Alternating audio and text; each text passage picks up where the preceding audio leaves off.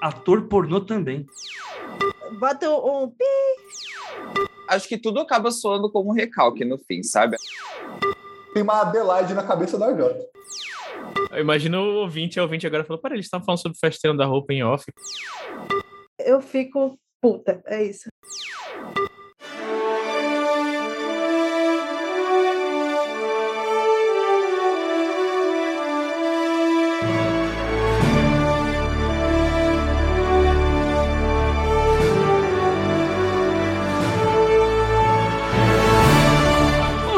Tarde, boa noite, ou melhor, não, boa noite, boa noite e boa noite, essa noite esplendorosa, cheia de garbo e elegância nesse tapete vermelho. Vejam as fotografias, os flashes de luz da cara. Estamos aqui nessa noite espetacular que vai, eu não tô conseguindo, gente, desculpa. Enfim, gente, é a retrospectiva. É isso. Chegou depois de um ano intenso de todo o ano de 12 de janeiro até 12 de dezembro. Sim, a gente não gravou o ano inteiro. E agradeço. Se a de vocês não entrou, é porque vocês trataram na hora errada, foda-se. Mas é isso, nós estamos aqui para fazer o que nós já fazemos anualmente, que é essa coleta de causos, confusões dessa família muito unida e também muito oriçada, que é o mercado literário brasileiro. Essa obra que não entraria na cabeça de Gabriel Garcia Marques, mas nós vamos analisar tudo isso e para que nós tenhamos um júri idôneo, um júri isento, isento, né? Estamos aqui com Thiago Lee, usando fraque, gravata borboleta e um pintinho no bolso. Tá, tá calor, vou tirar o, a roupa de gala já já, tá? Vou ficar só de camiseta. A gente vai voltar pro papo que tava em off sobre festas tirando a roupa? Imagina o ouvinte, o ouvinte agora falou: para, eles estão falando sobre festeirão da roupa em off, porque não tá gravado isso. Stripcast, ao vivo pra vocês. Stripcast. É Mas é isso, oi, gente. Eu sou o Lee. E usando vestido de bolinhas amarelas, que deve ter alguma coisa que eu não consegui pensar, porque eu sou um péssimo mestre de RPG. Bárbara Moraes. Oi, gente. Eu passei pelo trabalho insalubre de acompanhar todas as tretas que aconteceram no Twitter ao longo deste ano, apenas para o entretenimento de vocês. Exatamente. Assim, mas em minha defesa, que coloquei Bells para fazer isso junto comigo, antes ela já fazia por. Assim. Por hobby. A gente tá discutindo sobre isso semana passada, né, Bells? Que você descobriu que você faz isso muito, né? Tipo. É, não, e eu decidi que pro ano que vem eu vou mudar minha vida, eu vou sair do Twitter. Talvez não, mas enfim. Mas passar menos tempo, porque eu outro dia eu fui ver a retrospectiva do Twitter geral, não apenas o literário, que era dia a dia. Sério, a menina. Ah, Foi fantástica essa thread. Você seguir ela ontem. Eu vi esse perfil. 90% delas. E eu fiquei. Eu gasto tempo demais nesse inferno desse site. Tiveram coisas que eu não gostaria de lembrar. Exatamente. A Bells passou o ano boiando numa piscininha de chorume. Exatamente. Parabéns. Aí pro ano que vem eu vou des- desintoxicar, não vou mais acompanhar. Aí pula pra dezembro de 2022. Oi, gente, estou aqui de novo. Tô aqui de novo. Esse ano tivemos 478 tretas, o dobro do ano Cara. passado. Faça que nem eu, tipo, fique de boa assim, se afastando das tretas. Só que aí de nada você faz um tweet inocente e aí ele dá, tem 12 mil RT e aí você acaba com o seu final de semana. Exato, Seja- exato. E nós estamos aqui também com presença inédita dele, nosso crítico, usando um, um fraque com aqueles rabinhos de língua bifurcada. Eu tô pensando na- com uma cartola e um monóculo e. JP. Olá, gente. Eu sou JP Lima, vocês devem me conhecer de algum lugar por aí e estou aqui para trabalhar. Estamos todos fazendo isso da forma mais pura e, e crua possível, então ninguém está usando roupa anti-radiação e viemos aqui para nos enfiar entre essas tretas e tirar as pérolas para vocês. Aviso, não toque nas pérolas sem luvas, não lamba e evite ficar perto. Talvez seja um erro, mas faremos. Muito bom. E por último, mas não menos importante, agora cuida das redes sociais dos nossos trabalhos. Então, ele tá realmente no- ali. Quando você pega na mão do Delso, tem vestígios de plutônio sua mão, porque ele tá pegando no choru mesmo, né? Olha lá, Delso, se apresenta pessoal. Olá, pessoal. Eu sou o Delson. Estou cuidando das redes sociais dos 12 trabalhos do escritor e das mil tretas do escritor que a gente acompanha diariamente nessa linda rede social que se tornou o Twitter, não é mesmo? E, inclusive, né, o JP falou que a gente não tá usando roupa anti-radiação hoje, mas todo dia antes de entrar no Twitter eu preciso colocar a minha, né? Hoje é uma exclusividade. Inclusive. Delson que está vestido, por favor, Delson, descreva seu traje, já que o AJ achou que você era menos. A Lady Gaga me emprestou o vestido de carne dela hoje, pra ser bem polêmico no, no, na- no, no tapete vermelho. Isso!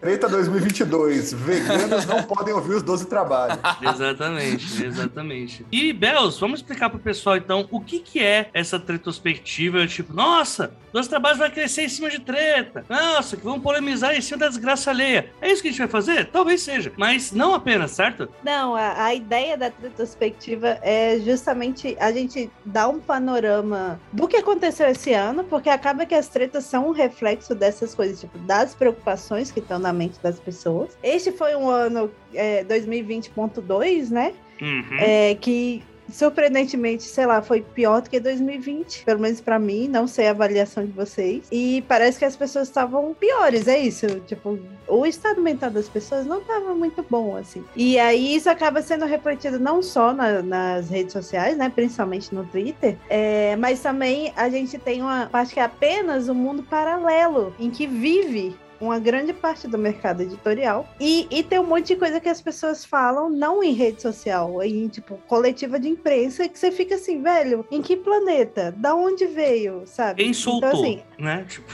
é, a ideia é isso, é a gente fazer esse panorama, assim, e conversar um pouquinho sobre as preocupações, né? sim. E principalmente de uma forma mais despojada. Não, é porque tem umas preocupações também que você fica meio assim, ah, sabe? Tipo, Boa parte das tretas, principalmente as que não vão estar aqui, o dementador das tretas, né? Só suga sua alegria. né? Não serve pra nada, não tem nenhum objetivo, é só pra deixar você na bad e a gente simplesmente largou tudo isso de lado, porque a ideia é tentar puxar algo É, disso. ou então são discussões que eram para ser importantes, mas é impossível ter discussões importantes no Twitter. E Exatamente. acaba indo para o Twitter ou para as redes sociais no geral e vira um Chernobyl. É. Exato. O Twitter é o lugar onde as discussões vão para morrer uma morte dolorosa, né? Essa é uma grande verdade que a Deus disse. Não, o pior é que não é nem morrer, ele só, ele- é, é tipo você ser ressuscitado por um necromante várias vezes.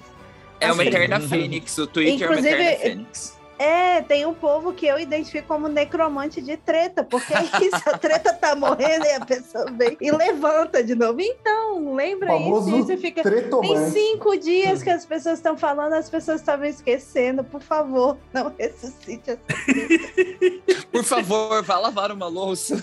Obrigado. Arruma um emprego, por favor. Paulo Guedes, você prometeu. Não prometeu, não, ele está na retrospectiva. e vocês vão ver Olha isso olha só, e olha muito só. mais logo após. Não tem recados, é só uma cinetinha de Oscar. E, bem, é isso.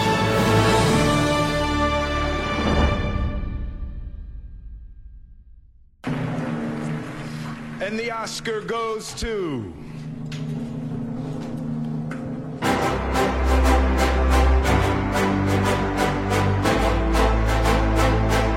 Vamos lá então, gente, voltando aqui para nossas apresentações. E antes da gente fazer a votação, ah, vamos fazer algumas menções honrosas a coisas que não são tretas, que foram legais e não entrariam, mas valem ser citadas. Coisas que deveriam ser tretas, mas acabaram ganhando um tom de um deboche que será muito digno aqui de ser citado. E começando pelo Gustavo Scarpa, né, o jogador do Palmeiras, que começou a fazer resenhas de livro esse ano, começando pelo é, A Metamorfose do Kafka, que ele narrou como. Que é nós que voa, moleque inseto, não era? Eu não sei, é alguma coisa assim, mas só que é moleque inseto e, e é isso. Na minha cabeça, esse livro pra sempre vai ser o, o, o do moleque inseto. É muito raro ter um jogador de futebol fazendo isso, então é muito legal que isso aconteça. Indo do céu ao inferno, outra menção bienal. Fale sobre isso, Belso, discorra. Não, é, é, é meio assim. Eu preciso falar alguma coisa. É 2020. tá uma epidemia de gripe, além por cima da epidemia de Covid, enfim, ensandecida, além de tudo. Mas tanto a Bienal esse ano, eu acho que foi o único que foi presencial. Me corrijam se eu falando. falando Eu Merda, acho né? que sim. porque a Flip foi, foi era para ser presencial na mesma semana da Bienal. É, e, e Uhum. também aconteceu tudo junto, né? E aí eles mudaram de ideia para ser remoto, e aí a Bienal fe- fez aquele esquema híbrido que foi meio sei lá. E aí, todas as fotos que eu vi da Bienal tava super vazio, que eu digo assim, distante, sabe? Os corredores muito grandes, o que é muito bom no quesito de. de Distanciamento social.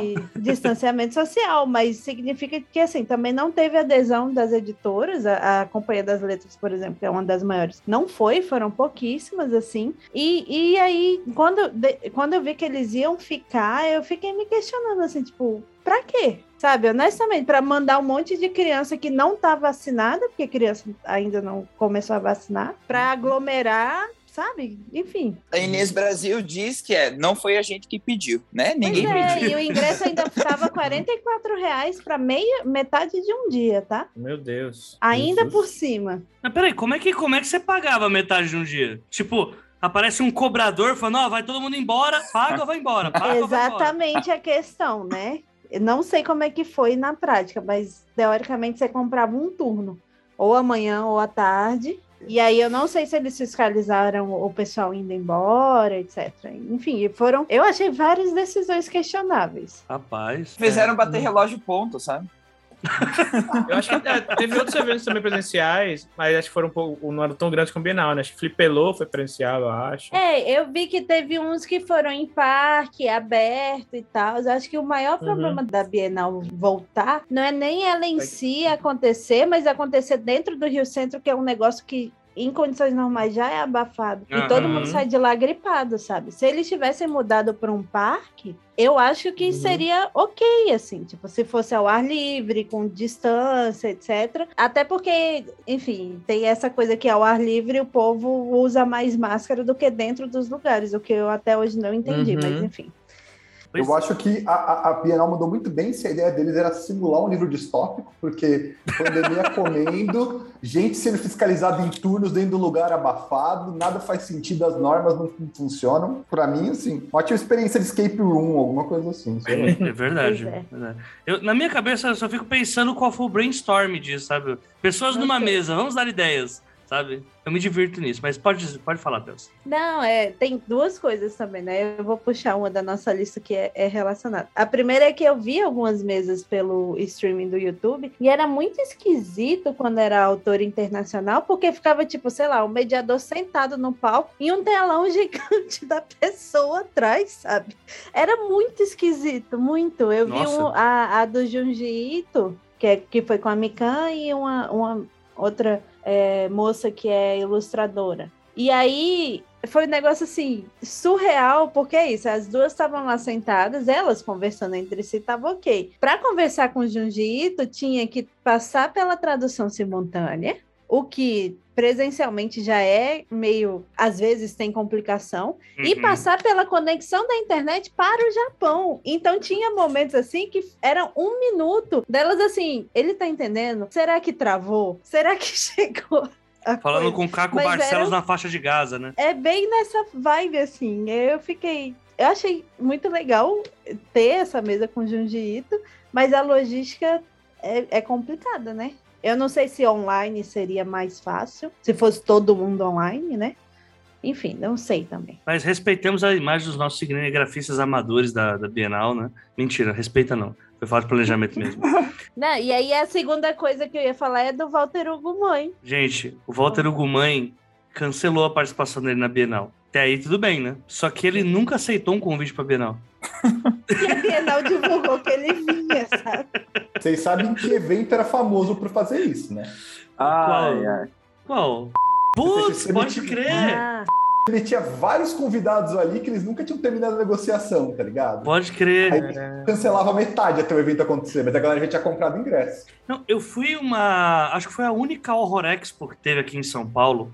Que foi um evento muito Aquele doido. flop. Não, que, flop me- que detalhe, foi Flopadíssimo. interessante que era um, era um grande galpão, que metade do galpão tava tendo a Horror Expo, e na outra metade tava tendo um evento neopentecostal. Então, assim, literalmente, é, tem, quem, tem gente vendendo caixão e tem gente vendendo lenço, é isso. Nossa, a mesma Mas- energia da Anne Rice e do, do Marcelo Rossi no mesmo dia. Exato, Uhum. choque de egrégora, total Tem choque de egrégora. E aí, tipo, só que pra, pra essa Horror Expo, cara, tinham prometido muita gente que ia colar. Eram uns nomes muito grandes, assim, e ninguém apareceu. Ninguém. Apareceu o Lovianco, apareceu uns escritores nacionais, mas assim, esses, esses grandes nomes, tipo, da puta que pariu, acho que quase ninguém mesmo. Não, não teve, não teve. E eu quero né, deixar uma pausa aqui, porque não tinha assim, direcionamento do local direito. Você, você chegar, você ficava meio perdido, né? Pra onde a Jota entra? Com roupinha do Slayer. Daqui a pouco só vê uma mãozinha. Aqui! É aqui! Aí eu chego, né? Vou, não, vou lá, né? Você acredita em Deus? Eu, Oi? Não, não é, não é aqui, não. O meu é o outro. Eu acredito no diabo. Tá lá do. Mas crê em Deus Pai. Aí eu fui pra outra porta. Mas foi muito louco assim, esse evento. Mas podia ter tido um plot twist. Você Qual? chegava perto da Error X, você acredita em Deus, vou te mandar pra encontrar ele. O cara já puxava uma faca ali pra Que isso? Que isso. Próximo é um detalhe muito legal que eu e a Bels percebemos enquanto fazíamos a análise da retrospectiva. Que assim, a Bels falou que 2021 foi pior que 2020. Porém, as pessoas tiveram menos tempo agora pra tretar, porque a gente percebeu que as tretas elas diminuíram quando o pessoal tava ou quando começou a vacina ou quando as aulas voltaram. Presencial. O que diz muito sobre quem tá tretando. Fica a reflexão aí. É. Será que as pessoas que estão tretando no Twitter são jovens demais? Talvez. Mas a parte do vacinado é muito interessante, porque parece que quando as pessoas elas estão com outras preocupações na cabeça, elas não vão tretar no Twitter. Então talvez o Twitter seja mente vazia, oficina do diabo? Talvez. Mas a gente vai ter outros anos aí para analisar isso. Fica aí essa reflexão por enquanto. Não, o, o diabo não chega nem perto do Twitter, ele tem medo. A próxima da falta de papel. É, não, que tá tendo. É isso, pandemia, mais um do- dos reflexos. Tá tendo esse problema mundial, não é só no Brasil, de que está faltando papel, porque as cadeias produtivas não estão conseguindo dar conta. Enfim, e aí, aqui no Brasil, não afetou tanto assim. Assim, afetou por um lado porque o preço do papel tá lá em cima, então o preço dos livros estão lá em cima. Não sei se vocês estão vendo que, sei lá, um livro de 300 páginas está saindo por 69 reais. É, eu tô tá assustado caro. com HQ também, além de livro, gente. Gente, É, tá, porque tipo, a impressão é colorida e o papel é diferente de livro Tá também, né? absurdo. Uh, Coisas que você pagava 16 reais estão cobrando 40. É tipo um Pois negócio é. absurdo. E aí, nos Estados Unidos especificamente, que eles têm um mercado muito maior do que o nosso, tá faltando papel. Tipo, eu já vi vários livros sendo adiados porque o, o- o- a editora não conseguiu garantir papel para imprimir. Já vi livro que acabou a primeira impressão e a segunda impressão só em fevereiro do ano que vem. Tipo, acabou a primeira impressão em novembro. E aí, só em fevereiro eles vão conseguir reimprimir porque não tem papel. Então, tá um negócio assim, surreal, assim, de. Não tem papel, em resumo. Exatamente. E nem árvore, porque o Ricardo Salles levou tudo. Pois Mas- é, como é que vai fazer papel agora? É, não dá pra fazer papel, porque os caras roubaram nossas árvores também. A outra das que é uma das minhas preferidas aqui foi o grande embate, que eu não sei até agora se foi o embate do fandom, porque o, o fandom de Machado de Assis não é famoso por sair arrumando treta na internet. É que o Machado de Assis é uma coisa que é muito. né, as pessoas gostam, né? Ou, ou nem quem gosta comenta muito sobre, sabe? Mas teve um surto coletivo na internet esse ano. Já treta em quem é melhor, Tolkien ou Machado de Assis. Eu não entendi quais foram os parâmetros dessa comparação. Mas aconteceu e as pessoas perderam seu digníssimo tempo ah, falando em, sei lá, Capitu versus Boromir, alguma coisa do tipo. Eu não, eu não entendo como é que é possível fazer ah, uma É porque, ó, vem cá, começou. é, essa é uma treta que nasceu de outra treta, é uma matriosca de treta. Começou com aquele menina, aquele menino cabeludo que tem 16 anos. Eu sei que ele tem 16 anos porque ele é colega de classe do, do irmão da menina que eu conheço. É nesse daí. Falou que não existe literatura nacional de fantasia boa, bom mesmo é o Tolkien, etc. E aí isso entrou no Twitter. E aí foi virando uma discussão, uma bola de neve, ao ponto do, do povo falar: ah, não, Machado de Assis é muito melhor do que Tolkien. E aí chegou na hora que eu só fiquei, mas por que vocês estão comparando, sei lá, um sapato com uma laranja? Sabe? Tipo assim, é comparar uns negócios que não tem nada a ver. Mas aí isso eu acho que ilustra muito a dinâmica do Twitter. Um negócio que é uma pessoa aleatória falando merda, em geral um adolescente, vira umas discussões assim que você fica, gente, enfim, vou fazer um programa de emprego para as pessoas. Por favor. Parem de ouvir cabeludos de 16 anos reclamando de literatura. merda. E aí, isso é uma coisa que eu fico muito assim, tipo, gente, quando as pessoas tinham 16 anos, elas não falavam merda, porque eu falava muita merda. Eu falava, Uhum. E essa é uma necrotreta contumaz, né? Famosa, porque é sempre a treta do. Mas eu só não vou ler nada nacional, eu prefiro ler Harry Potter. Não, mas. Aí vem, vem o tiozão que manda. Mas só ler Harry Potter não vai te tornar um leitor de verdade, tem que aprofundar para leituras mais profundas. Essa treta acontece a cada dois meses, dependendo do círculo que pois você tá. é. E dessa vez, como a Bel disse, ela derivou de uma coisa que não fazia nenhum sentido. E é interessante agora imaginar o garoto de 16 anos cabeludo como um necromante de treta. Que aí fica totalmente né, Ele é trajado já. 100% garoto do filme de terror que abriu um livro que não devia e falou: vou ler esse bagulho aqui em latim que vai dar bom. E foi isso que aconteceu, tá ligado? Porque eu, porque eu sou da magia do caos, então eu posso. Esse cara, tipo... talvez, talvez, levantei a teoria aqui agora. Será que o Twitter dá muita moral pra cabeludos então, Bels? Porque não teve outra treta de cabeludo que tava no meio da. Exatamente. Exatamente, foi uma muito em Treta cima de da outra. Cabeludo. Treta cabeluda. Ah, tá.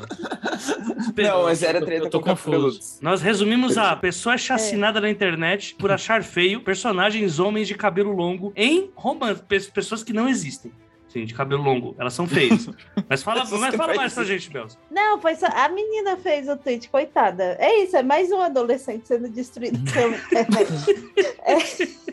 Ela falou: Ah, não sei por que, que vocês gostam desses personagens de cabelo comprido, porque todas as pessoas de cabelo comprido, todos os homens de cabelo comprido são cebosos. Aí, obviamente, quando você joga, lança este desafio no- para o Twitter, para o universo, várias pessoas primeiro te xingam muito. Flodam Depois começam-. É, começam a postar, tipo, não, mas olha essa pessoa aqui e, e tal, ao nível que a pessoa tem que deletar o Twitter. embora Será que a gente internet. che- chega à conclusão que, gente, a- adolescentes cheguem logo na terceira dose da vacina pra vocês poderem voltar a sair, fazer alguma coisa interessante, sabe? Ter as primeiras experiências. Eu parei quando eu olhei o tweet, eu vi uma pessoa botou uma foto do Sephiroth de Fi- Final Fantasy VII e falou: Aí, lindo. E, cara, ele é um desenho, mano. E pior, ele não é nem Mas o design dele é muito ele, bom. ele é em 3D, gente. Meu Deus É, do céu. tipo- É, Gente, eu, eu preciso dizer que vocês não, que estão acompanhando esse podcast não estão vendo ao vivo a alma escorrendo pelos olhos das pessoas conforme a gente contenta, comenta essas tretas. Mas a gente nem ter feito uma começou foto. A ser sério. É, nem Não, começou então. as sérias ainda. A gente devia ter batido uma foto de antes e depois pra vocês verem o, o- o- literal a bola de, de dementadores que essas tretas, velho. Sem, sem abraço pra Transform, inclusive. Com certeza. Inclusive, né, J.K. Rowling, descansa em paz. Próxima, Bels, temos mais três menções honrosas aí falar. Ah, não. Um a gente já falou que é do menino cabeludo falando besteira, mas a gente esqueceu de citar que teve o melhor tweet de toda essa Sim! treta, que eu acho que é o melhor tweet de 2021, que é o cara falando que, que o, o Monteiro Lobato pisa na J.K. Rowling em tudo, inclusive no preconceito. Porque a nossa Tá literatura nacional é muito mais racista Caralho. também que a lá de fora. É o super trunfo de desgraça mesmo, né? É o multiverso da loucura. Esse tweet foi, é tão incrível que assim.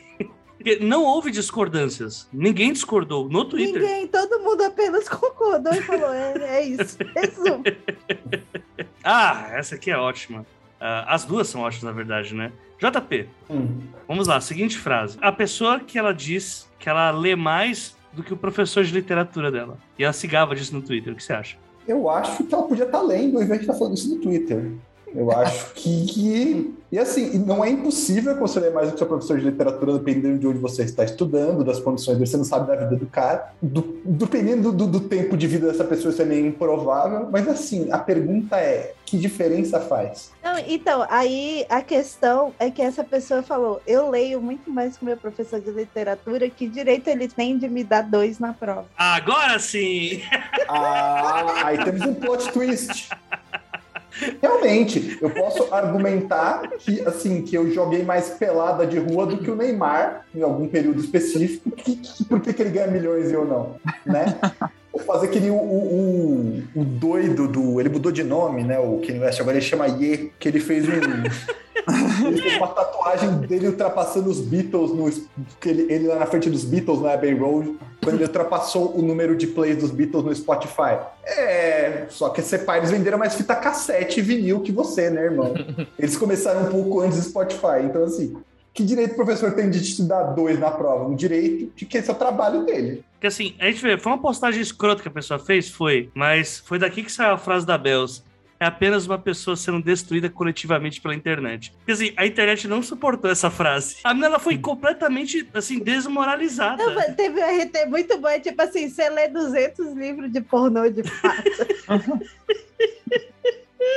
Eu não consigo nem terminar. E acha que consegue responder uma prova de literatura. Mas assim, essa pessoa entende que o cara não consegue o diploma dele, de licenciado em letras, dele, lendo. Não é um número de livros que ele tem que ler, que a Pois essa é. pessoa precisa fazer uma graduação e Isso, tal. o que me preocupa é que eu acho que não é a única pessoa que tem esse sentimento dentro dela, sabe? Exatamente. São Exatamente. vários. O, o Twitter tem um, um nicho muito específico de pessoas que, tipo, oh meu Deus, eu sou muito leitor porque eu li tantos São livros este adolescentes. ano. É, adolescentes. Que deviam estar fazendo outra coisa em vez de estar no Twitter. Exatamente. É, é isso. Mas eles não podem trepar, né? Tem pandemia. Mas assim, é, eu preciso dizer uma coisa que, eu- que, eu- que talvez gere um mal-estar aqui, mas eu não tô muito preocupado com isso. Eu nunca entendi qual sentido faz alguém ser um bookstan, honestamente. Porque é- Eita. Não, porque pra, Sei, eu não entendo. O povo. Porque. JP, você- é- é você quer continuar isso? Você quer. você- Não, não. É um caminho sem volta, tá? Você quer É continuar porque isso? é como eu dizer pra você que eu sou um, sabe, tipo, eu gosto muito de batata frita, portanto eu sou um batatista. É um lance muito JP, estranho. para, para, para. Ok, eu não vou alastrar a treta, mas é isso, tipo, a identidade da pessoa eles estão chegando. É, já. Porque é isso, cara. Honestamente, é meio uma comparação de tamanho do pau bibliófilo, né? Eu li mais livros do que você. Tá bom, brother. JP, para, por favor.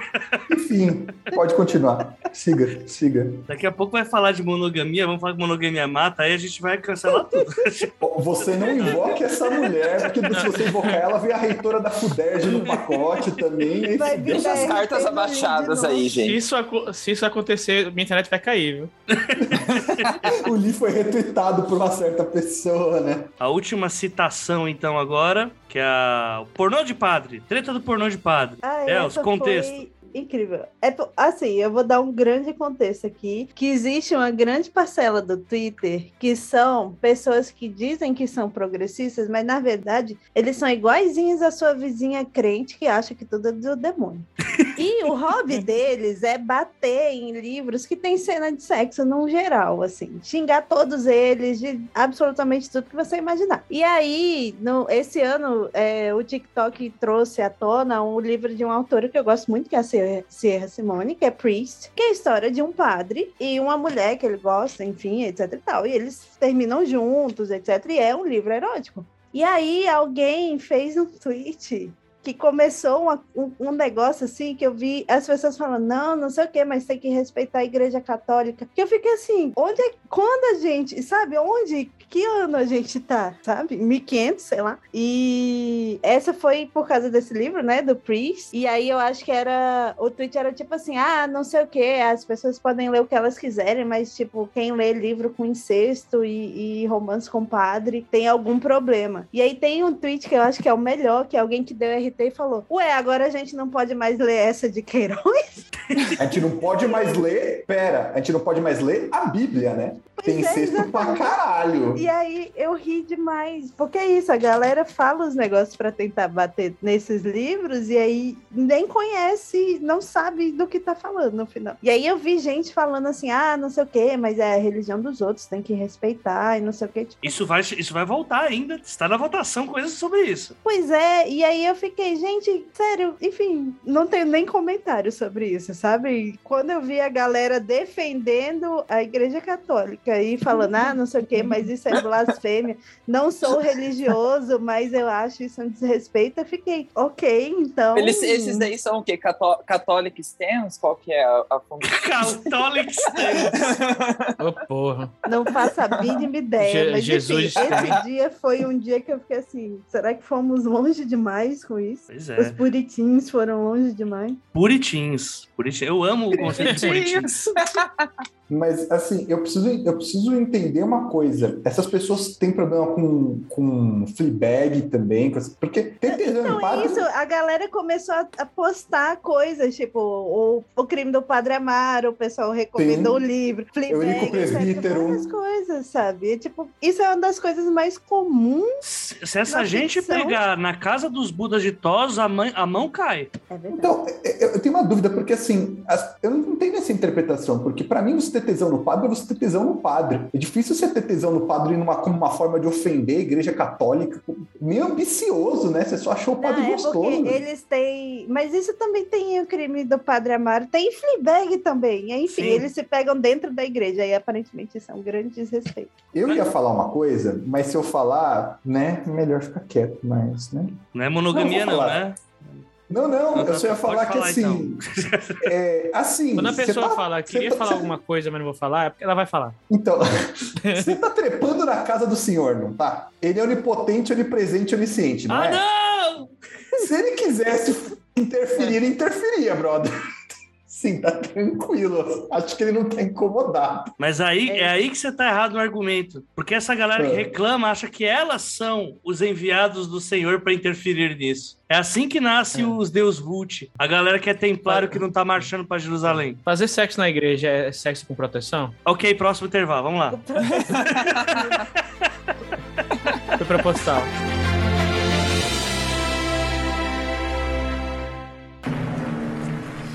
And the Oscar goes to.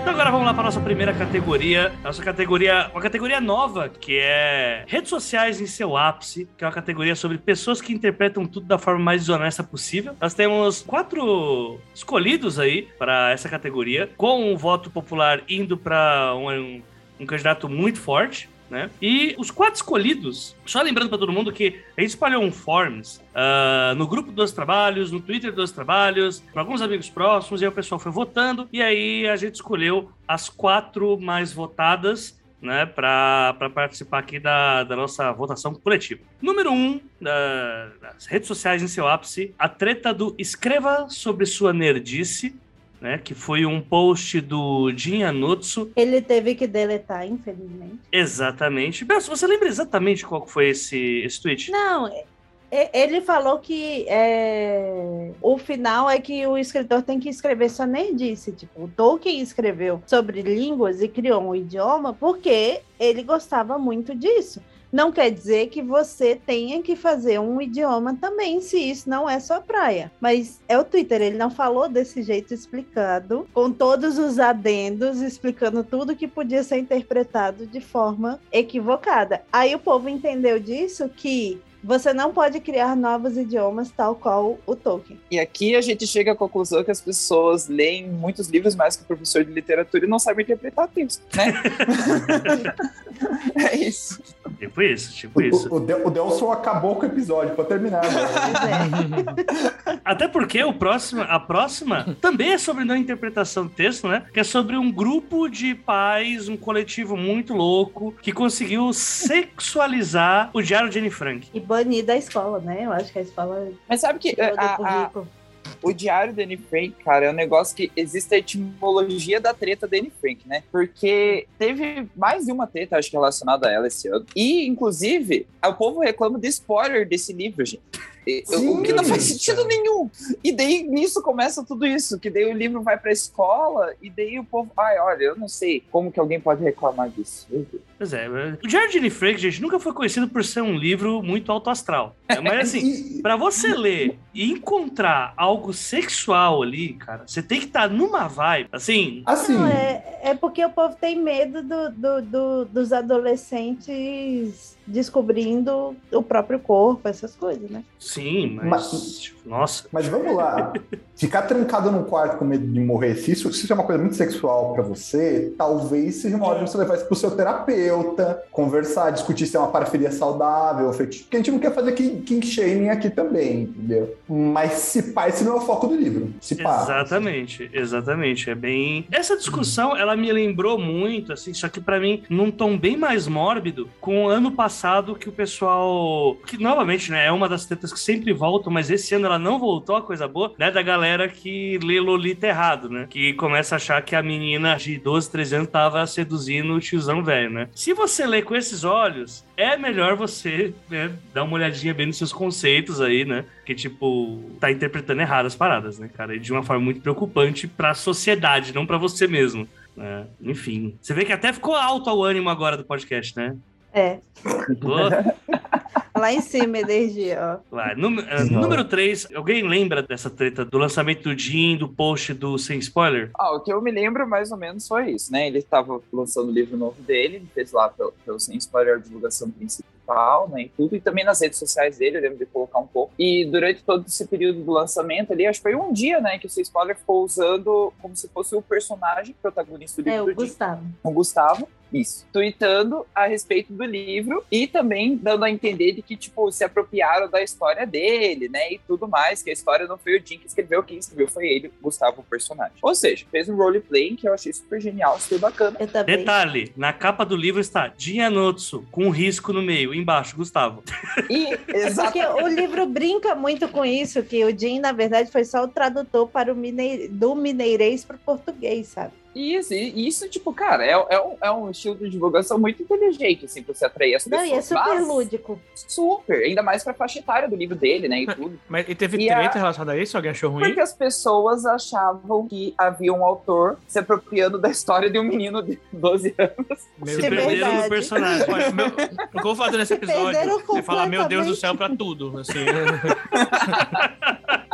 É um episódio católico. Nossa, foi muito bom, assim. Eu fui vendo e eu fiquei, tá vendo? É por isso que, que o Twitter é do jeito que é. Isso é 100% como o Twitter funciona. Porque Exatamente. teve o negócio, tinha escrito publi no primeiro tweet. Tinha escrito. Sim. Se não tivesse escrito, ainda dava o benefício da dúvida, mas começou falando: ah, vamos deixar o menino Gustavo falar. Hashtag publi. O que será que isso significa? O menino Gustavo não existe, gente. Que dizer, tipo, É, e aí, aí teve essa brincadeira do tipo assim, ah, dia à noite, o que você tem a dizer sobre isso, etc. Que a ideia era fazer essa, essa brincadeira que tem no livro, né? E aí teve a menina falando, roubo de autoria é uma coisa muito séria, é necessário averiguar isso. Aí marcou a intrínseca. Intrínseca, o que você tem a dizer sobre isso? Aí eu primeiro, inicialmente, achei que ela tava zoando, mas ela fez muitos tweets muito indignados. Meu Sim. Deus. Ela foi explicar com, tipo, quem pegou pra brincar, tipo assim, ah, não brinca com isso, que não sei o quê. Ou então, tipo, ah, você conhece o menino Gustavo, precisamos ajudar. Eu real achei que ela tava brincando por um bota a foto do Walter White. Esse aqui é o menino Gustavo. Ele teve Aí alguém precisou, a Mary, eu acho, explicou pra ela, não, amiga, isso aí é publicidade do livro, é brincadeira do livro, se você ler a sinopse, você percebe. Aí a menina deletou tudo, né? Pelo menos ela teve a Oh, meu decência Mas, tipo assim, É louco porque a pessoa pensou que o menino de 12 anos escreveu um livro que saiu pela intrínseca e isso não foi parar em todos os jornais do cosmos, né? E, tipo, e ainda foi roubado e tá sendo dito que foi roubado pela própria intrínseca, porque a intrínseca também entrou na brincadeira, entendeu? Então, assim, é um nível assim de. Você sei sabe lá. que daqui a 20 anos essa pessoa vai cair no golpe do príncipe nigeriano do e-mail, né? Não, pior que era tipo uma pessoa de, de mais de 20 anos, tinha tipo professora de não sei o quê. Era professora ainda. do Ainda por cima era professor. Mas ela lia mais do que o, ca... do que o cabeludinho? Pois é, tem que Essa é a saber. questão. Eu acho E- que em breve vai ter o Instituto de Defesa em defesa dos personagens fictícios, entendeu? E daí, tipo, vão ter que processar a galera que faz esse tipo de coisa. É isso. A quarta e não menos importante, olha, é a minha preferida. Um autor. Um autor foi divulgado como uma pessoa ruivofóbica, seria uma pessoa que tem fobia com ruivos, porque em uma das passagens do livro dele, ele dizia que o Ed Sheeran Ele não, um, um é personagem. um personagem que aparentemente dele. as pessoas não sabem Isso. distinguir quando é o e Instituto quando de é um Defesa dos personagem. personagens. Exatamente. É. Eu, e eu E aqui tô Ed fazendo Sheeran. mesmo. Eu tô caindo no erro aqui, né? Também tô falando que foi o autor, não foi. Um personagem que não existe, gente, que não tem uma opinião porque ele não existe, chamou o Ed Sheeran de feio. E aí foi feito o, o corte desse livro, jogado na internet. Esse autor que escreve isso, ruivofobia, ru- vidas ruivas importam, tá ligado? Você A pode mais Marina falar a verdade Barbosa. hoje em dia, gente. Assim, parece absurdo, mas se você para pensar que um monte de barmanjo tava tretando esses tempos porque o novo Superman é gay, também é um personagem Sim. fictício. Então, assim, né? Não, mas essa treta eu acho que também é, o- é o, de uma matriosca de treta. Sim, Porque começou porque o, o, o, o autor. Sim, vai ser cortado. Asterisco, Vai ser asterisco. cortado. Enfim, começou porque o autor traduziu um livro que, segundo uma TikToker, sei lá, é problemático porque tem não sei o que lá, não sei o que lá. Enfim, a, a pessoa aparentemente. Nenhuma das pessoas aparentemente leu este livro, né? E aí foram cobrar do autor, tipo, ah, o que você acha disso? Como é que você pode ter traduzido um livro que tem esses problemas? E aí ele falou, tipo, várias coisas. Enfim, que tipo tem essa cobrança, etc. E aí ele, ele botou isso, ah, não sei o quê, porque já aconteceu várias vezes, e aí ele botou vários das pessoas falando que ele é ruivofóbico por causa do Ed Sheeran, pra mostrar a cobrança surreal que Vamos lá. bota nos autores. Votação, gente. O voto popular foi pro pessoal da, da Anne Frank, né? Então o voto das pessoas do Forms foi pra esse. O meu voto vai pra dar ruivofobia do Ed Sheeran, porque eu me entreti. É o mais ridículo ou o pior? Eu em dúvida. Não, é, É, É quase a mesma coisa. é o que o seu coração manda. Aham, Porque, por exemplo, o da Anne Frank é só triste. Assim, eu- assim, qual que se destacou no pessoas interpretam tudo da forma mais desonesta possível. Pra mim, Ah, tá. É Eu qual? o Jim, o do Jim tá, também. em, tá em duas A aí. do, né? a, é a- a, a do matriosca Jim do Jim, ele é, é do lançamento, aham. Eu, Eu vou, vou com-. Eu vou com ruivofobia, porque não, não dá. Não dá. Eu vou na do Jim do, do Escreva Só Nerdice. E você, Delso? Eu fico com. Bom, putz, agora eu vou ter que desempatar. Não, na verdade Não, você vai ele empatar. Empatou, ó. Não, vou empatar? É, eu escolhi É, a eu três botei ali. pra empatar. Isso. Você E empatou. aí Delso. eu, eu só queria falar que em off, o AJ falou, é impossível de Eu sou uma anta, eu sou uma mula. É verdade, porque o Lee votou, votou num, num que não tem relação. E aí, a gente dá, a gente dá troféu pros dois? Não, agora, peraí. Então o voto de Minerva é do Lee. Você vai ter que escolher entre a treta Ô, do louco. Jim e o. Tiramos do, da o seu direito de, de, de escolha agora. Olha só. nu- Nunca me falaram que isso era democracia, né? Então, Jamais. Não, é, é to- Que é Brasil, É cara? todos- Que democracia o quê? Bom, eu vou, eu vou, então eu vou, eu vou manter, eu vou me manter no Jim e vou votar no, na outra treta do Jim. Muito bom, muito então bom. é isso. a treta Então, do, do do Precisamos no achar o menino Gustavo e ajudá-lo, gente. Sim, vidas Gustavas importam. Amo o Gustavo e vou protegê-lo.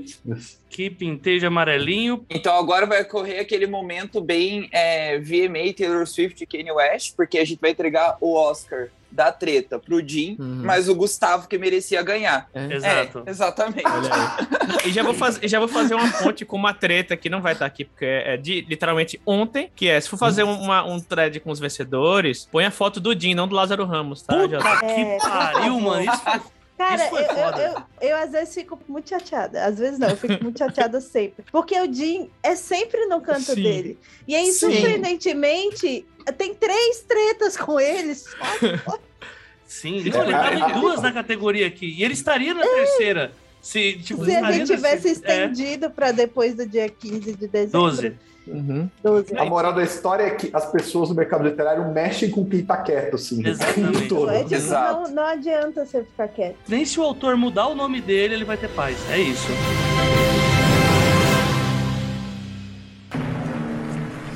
And the Oscar goes to.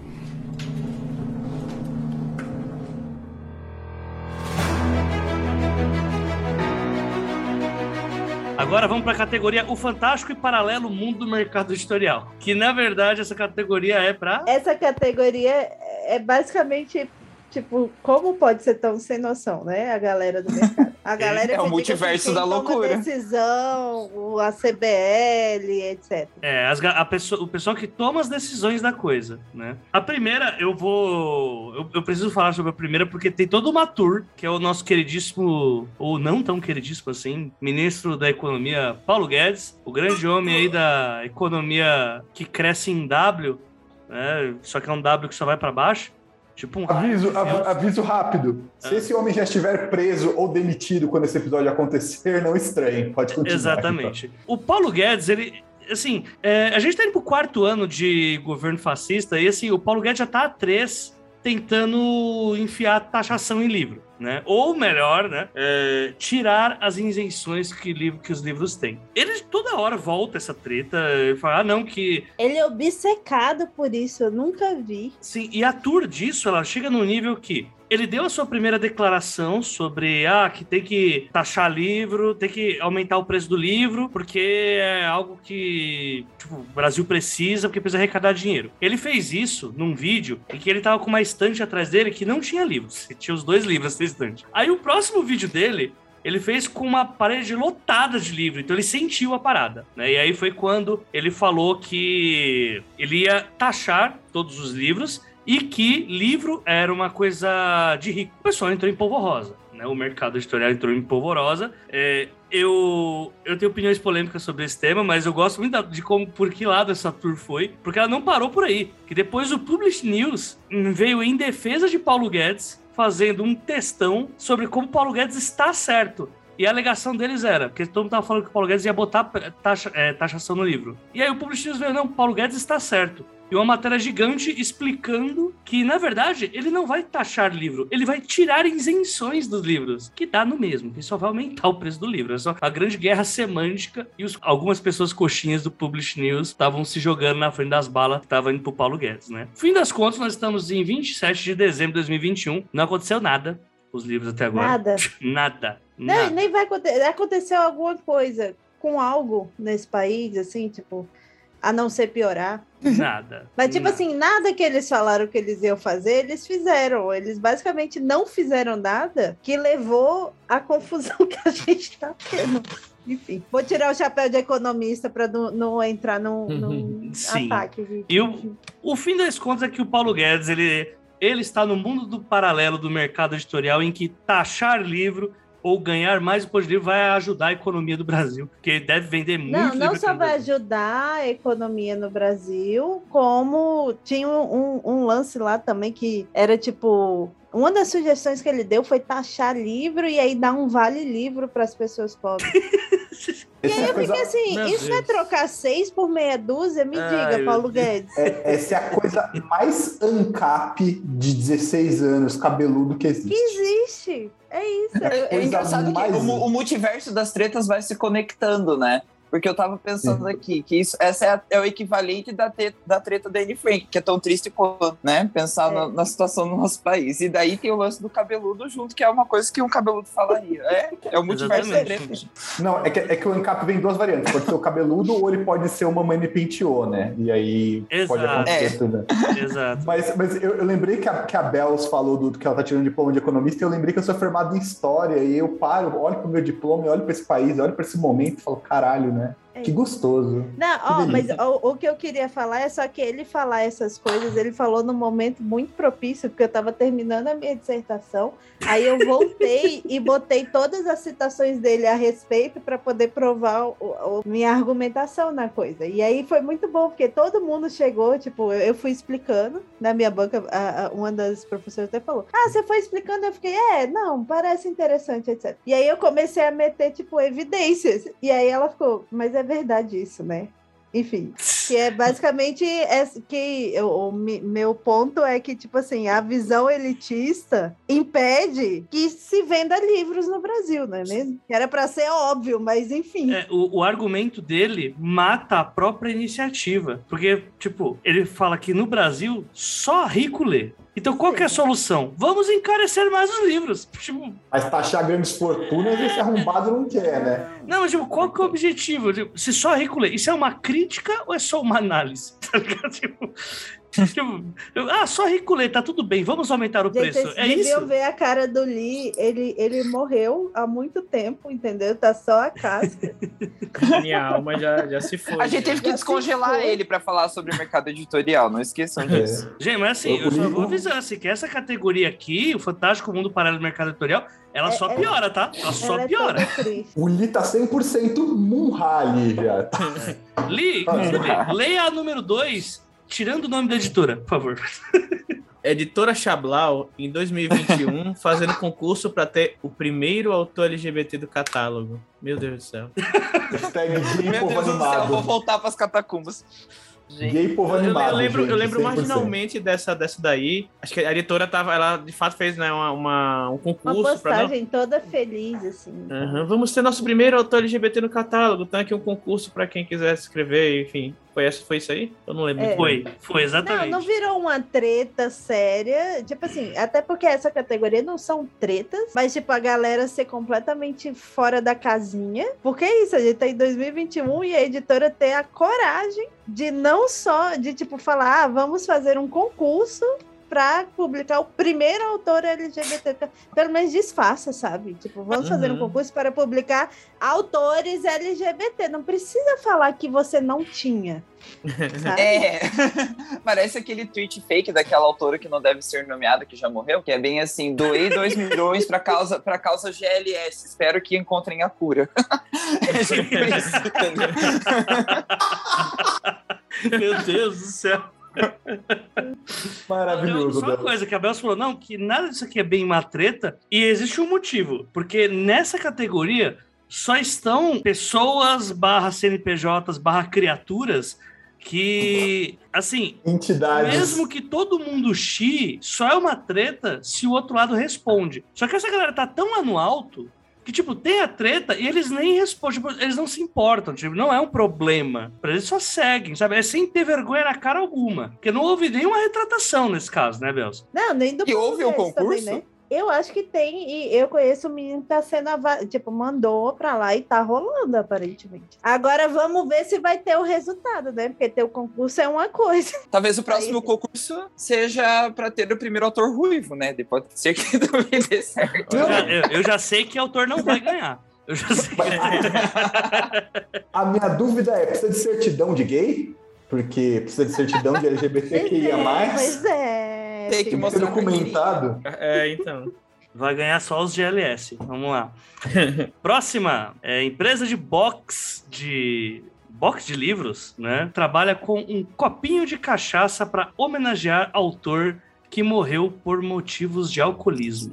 Meu Deus do céu. Essa é, é muito pesada, gente. De é verdade, bem- essa bem quando pesada. aconteceu. O autor é o. É o Lima Barreto. Lima Barreto. Não, e aí é surpreendente escritor. porque é, essa, esse CNPJ específico, ele é muito recorrente. Sim, Ele é ele muito podia entrar na recorrente. treta Jason. Pois é. É, ele, ele não, Não, não devia- para. Não, devia ter uma categoria. É pior treta desse CNPJ. E com certeza ia ter várias pra você votar. Eu acho que essa categoria podia mudar pra CNPJs fantásticos e onde habitam, sabe? Caralho!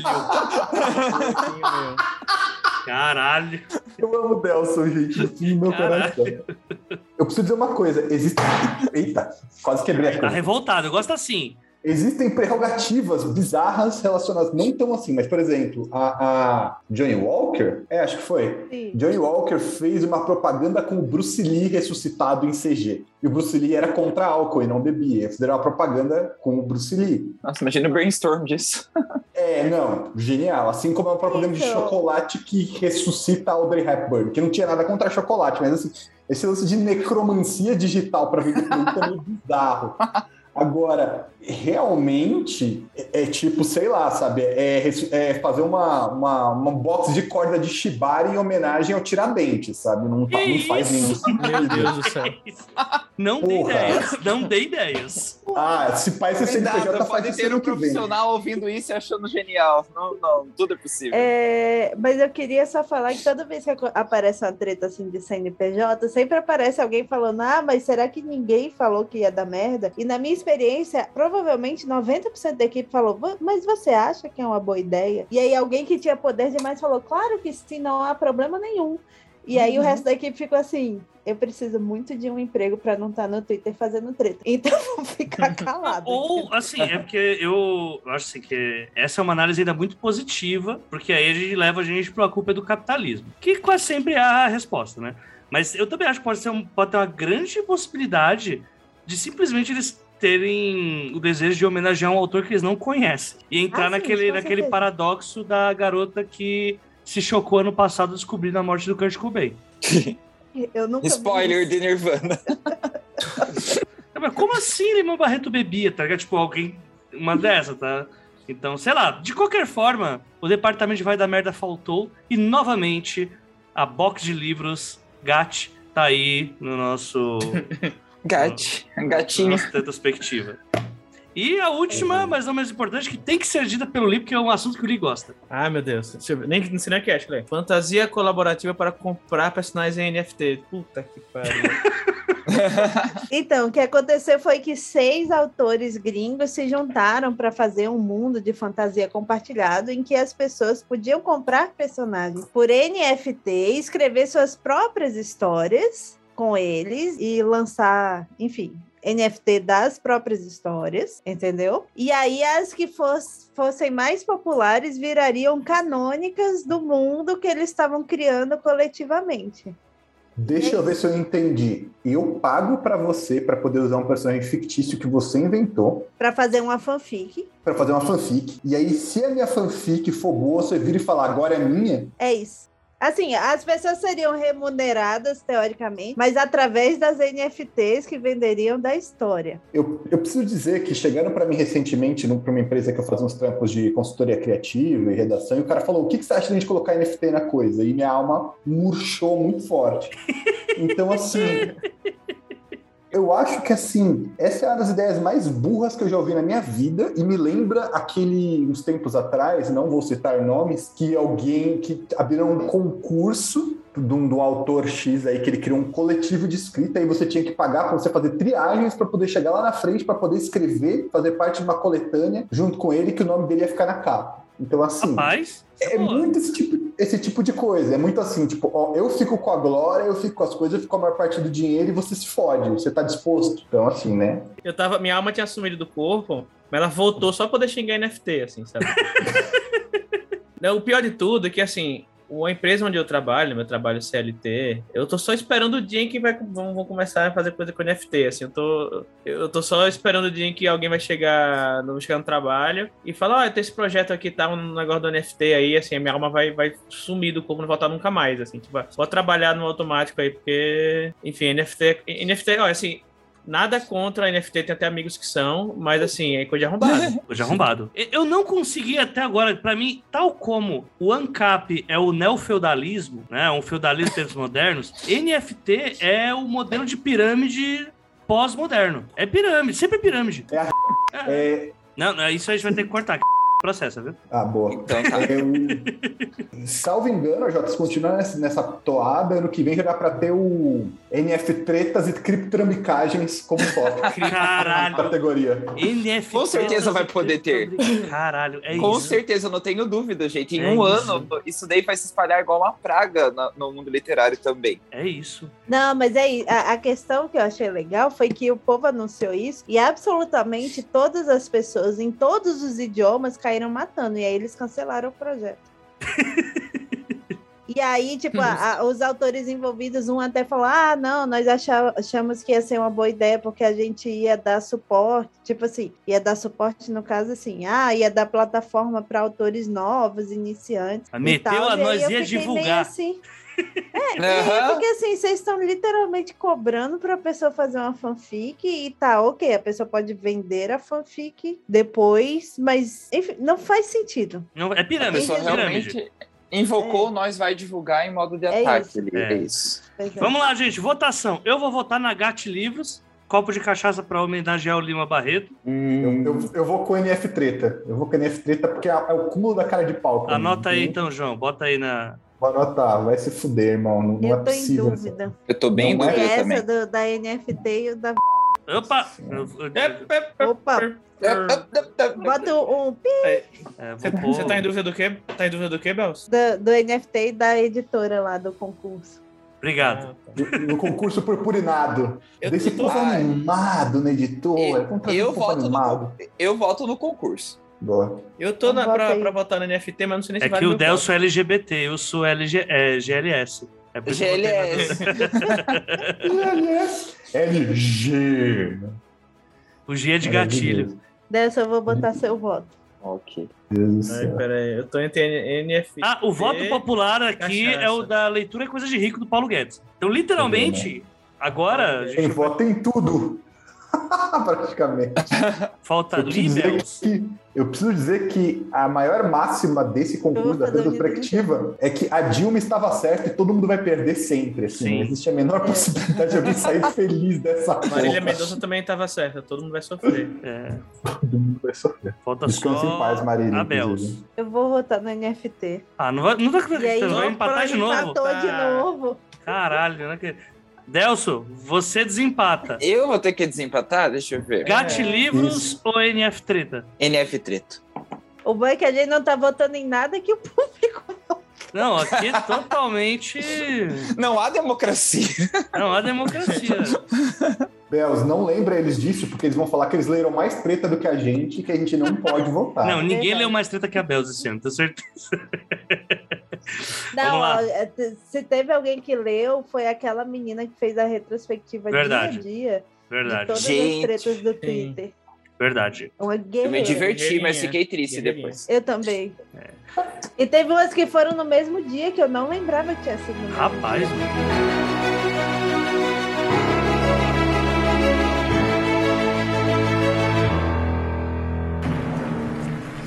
And the Oscar goes to.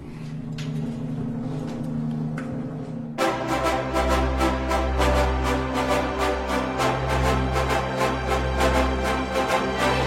Próxima categoria: Melhor treta Jason. Quando você pensa que ela já foi, ela volta pior que antes. Temos aqui. É bom que essa vai ser menor, porque a gente tem uma. Quando o filme é muito bom, ele vai pra várias categorias, né? A número um. Gat Livros, copo de cachaça para homenagear Lima Barreto, né? Com o melhor treta Jason. Por que treta Jason? Porque a Gat Livros, ela sempre volta, né? Quando você pensa que ela parou, que, já- que o departamento de vai dar merda tá funcionando, ele desgraça tudo. Então, estamos aqui de novo. Ser do departamento de vai dar merda de- de- desse, desse CNPJ é tipo ser professor de defesa contra as artes das trevas no livro que não deve ser nomeado. Você não Exatamente. dura mais de um ano. Exatamente. Descanse em paz, ela. É, o segundo é aquele combo que a gente conhece de página amarela, Falta de brinde. Capa dura. descascando, pa- É. livro desfazendo, livro de capa dura, é, todas essas, essas coisas relacionadas à fisicalidade do livro. A pessoa fez um fio com todas as tretas. Tipo, ela acordou um dia e falou: Vou reclamar de todas as tretas de eh, fúteis de livros eh, relacionada ao livro físico. Ele reclamou, e até a editora, que, que sempre reclamam disso, ele citou. Então foi um grande megazord de tudo que ele já De viu. tudo. Começou, ah, veja este livro que comprei há um mês, as páginas estão amarelas. Sabe? Começou assim. Exato. Número 3, mesa de uma editora que fez uma mesa sobre é, descentralização da literatura nacional e que só levou autores de uma região. Essa eu acho que é mexer num grande vespeiro, mas. Pois é. Não, então, é, é isso. Ela é uma, uma treta que não é uma treta, é uma discussão, mas Exato. ela nunca, enfim. em Ela nunca é uma discussão, Tudo no né? Twitter, ela nunca vira uma discussão, depois ela vira apenas tiroteios e pessoas se xingando. E a Aham. minha preferida, disparada, que é não há como publicar dois livros bons por ano. Eu amo esse tweet de com todas as minhas forças. E Eu não lembro do contexto, não dá para um autor publicar É, foi ou não é uma, uma editora? uma, uma Um moça autor. que jogou no Twitter que ela, ela acha impossível publicar dois livros bons por ano e qualquer autor no Brasil que faça isso é porque ele não sabe escrever direito. Tipo, os livros sempre são ruins. Sabe o que, que é isso? Isso é a evolução do cara que entra no grupo de escrita. Isso não é uma ofensa, tá? Pra gente que começou a escrever há pouco tempo e fala, é melhor escrever em primeira ou em terceira pessoa. É totalmente subjetivo. É totalmente subjetivo, não serve pra nada dizer isso. E a pessoa só resolveu dar uma opinião que ninguém pediu, assim. Exato. E sempre volta Não, essa, sempre volta. E, e isso eu acho, eu acho que é bem sintomático de uma coisa que eu vejo muito nos autores, que é a pressa. Porque, tipo assim, não há como Uhum. publicar dois livros bons por ano. Mas e se eu passei 10 anos escrevendo livros e guardei eles e lanço, sei lá, cinco no mesmo ano, por exemplo? Exatamente. Tipo, se for só o quesito tempo. Sendo que isso não tem, começa que não tem nada a ver. Mas é tipo, nem parar pra pensar que as pessoas podem ter escrito, podem estar há muitos anos trabalhando com vários livros e lançar todos eles no mesmo ano. Nem isso teve. É tipo, eu acho que é muito uma lógica de tipo assim, ah, você escreve o livro em dois meses e lança. Ou seja, isso só pode ser ruim, que não é verdade. Isso fora que, assim, não necessariamente quando você manda pra editora e assina o contrato, ele vai ser publicado naquele ano, né? É, mas Pode- isso ela tá falando de independente também. Sim, sim, sim. Mas assim, é, é claramente uma questão dessa pessoa resolver com a terapeuta dela, né? Mas é, porque não tem nada a ver com ninguém mais, velho. Não, não tem. É, um é tipo eu virar pra você e dizer que, como você tá dizendo, não dá pra escrever um livro bom na terceira pessoa. Pronto, decidi agora. Isso Isso tem muito mais a ver comigo e com as minhas crises, com eu na frente do espelho olhando, e, né? Não faz nenhum sentido. É uma observação assim, tipo, Tipo, quem é você pra dizer que isso tá certo, né? quanto, quantos livros você lançou esse ano pra dizer que não dá pra lançar livros bons esse Aham. ano? Como diria o cabeludinho. Então, assim. Ah, só uma coisa assim, tem uma. Tem um off nessa treta, porque assim, eu olhei aquilo e fiquei, hum, tá, va- vamos dar uma stalkeada? Vamos. Eu fiz isso. Aí. Eu fui, eu fui na. Assim, perfil da, da pessoa que postou isso. Eu fui na conta dela do Wattpad, que ela tava publicando só pelo Wattpad. E aí eu fui ler as coisas que ela tá escrevendo há muito tempo já. Tipo, Uhum. cara, ela não, ela não, ela não deveria ter dito isso, tá ligado? Sabe, tipo, não, não vou criticar, né, mas Mas aí você tá fazendo um ad hominem básico, né? Você tá Ah. enfiando o dedo na cara dela. Não, não estou Hum. citando o nome aqui. Não estou citando o nome. Justo. Mas o problema de ser pessoa pública e tal. É- não é que você não pode falar certas coisas, é que você tem que se garantir pra caralho no que você tá falando. Toda vez que eu vejo uma pessoa mandar dessas, tá ligado? Eu falo, então, vamos ver se essa pessoa é tudo isso mesmo. E comigo sempre é assim. Aí toda vez que eu vou lá ver, não é tudo isso. É batata, mano. Sempre é ter esse, esse que meio iniciantezão mesmo. Tipo, estou aprendendo, mas estou cagando regra ao mesmo tempo. Sim, Fica a reflexão aí pra geral. reflexão. Eu, eu amo que o cabeludinho se tornou uma pessoa flutuante que vai ser. Uma, uma, uma, Uma entidade. E aí, gente? Eu votei na Não Há Como Publicar Dois Livros por Ano. Eu vou nesse rosa, porque eu acho que ela merece um prêmio. Gate Livros, Gate Livros, pra ficar melhor. Eu vou no Isso. combo de reclamações de mais do mesmo, porque esses dias eu quase comprei um, um livro novo que saiu de certa editora, que sempre tá nessas reclamações. E aí no final eu acabei não comprando, mas uma amiga minha comprou. E aí veio um monte de brinde, mas todos eles, tipo, veio um calendário impresso errado, com os, dias errados. Oh, meu? Deus. Então, assim, é, eu acho que é uma treta que ela, ela aconteceu várias vezes, mas aparentemente não foi o suficiente. É, é. Não, exi- é, assim, também tem esse ponto, né? A tal da editora que ser emprestada também não se ajuda muitas vezes. né? Não, também tem cara, esse é ponto. incrível. É tipo assim, eu fico puta às vezes com as reclamações, mas tem muitas que eu fico assim, é, realmente tem razão nesse caso, sabe? Tipo, Pois é, começa que eles nem deviam botar brinde, aquelas. é verdade. Aí bota brinde e ainda faz merda. Ainda faz o brinde errado, né? Tá louco. E temos o vencedor da categoria, gente. A melhor treta Jason de 2021 é a Gate Livros, copo de cachaça para homenagear Lima Barreto, com três votos. Uhum, Eu votei nela porque a, a descrição do- da categoria é quando você pensa que já foi volta pior do que antes, que define muito bem a, a Gat Livros. Exatamente, isso é verdade. isso é verdade. Exato. E de E- prêmio eles vão ganhar uma caixa literária com um copo de cachaça. E aí, foi É Del-. Delcio Lee e JP que votaram. O voto popular foi para um combo de reclamações sobre mais do mesmo. Ou seja, não houve democracia novamente. né? Não houve democracia. Mas eu votei, dessa vez eu votei com o relator. É isso, eu fiquei, eu fiquei excluído no, no, no navio chique. Eita, porque isso já vai, leva a gente pra próxima! And the Oscar goes to.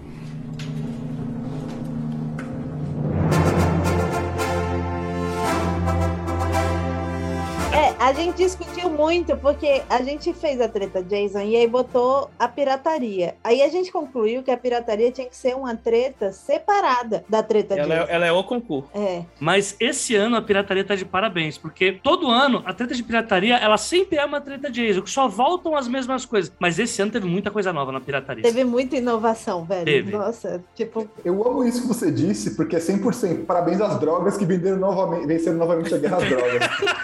100% isso que você falou. Parabéns pra pirataria que mais uma vez. Exatamente, exatamente. Então vamos lá. Vamos falar o contrário agora, Bel? Vamos começar a dar 4 Ah. para 1, porque eu acho. eu- É. enfim, né? Eu tenho bons Dinâmicas motivos. de grupo. Eu tenho bons motivos para acreditar que o voto popular vencerá dessa vez, sabe? É.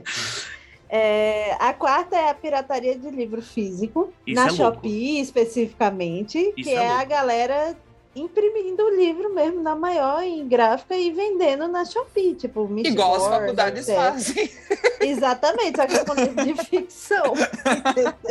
Não, eu fiquei abismado com essa quando rolou, porque pirataria de livro físico na era digital é algo assim, é é uma inovação do vintage, tá ligado? Eu fiquei É. muito chocado que, E era tipo, capa dura, né? Tem- Isso, Capa porque dura. não, não é falsificação assim, ah, imprimiram lá o PDFzão, Não, né? é bom, se Era um é melhor livro. do que de certas. Aham. Mas saía mais barato. Pirataria de que livro físico na faculdade é o que mais rolava. Sim, Livro didático. Mas imagina que é um livro realmente impresso, gente. Tipo, realmente parece um livro que só é tirado da prateleira da livraria. o povo se empenhou muito. Mas que esforço, né? vamos lá. Número 3. Gente cobrando por livro pirata. Não físico, no caso, né? É, Não agora, físico, é pirataria o digital. digital. É tipo, assine por 20 reais nosso site e tem acesso a todos os livros piratas que você É Pague tipo o Kindle Limited do mundo quiser. invertido. Do mundo, exatamente. É o cu invertido, é isso. É né? o invertido.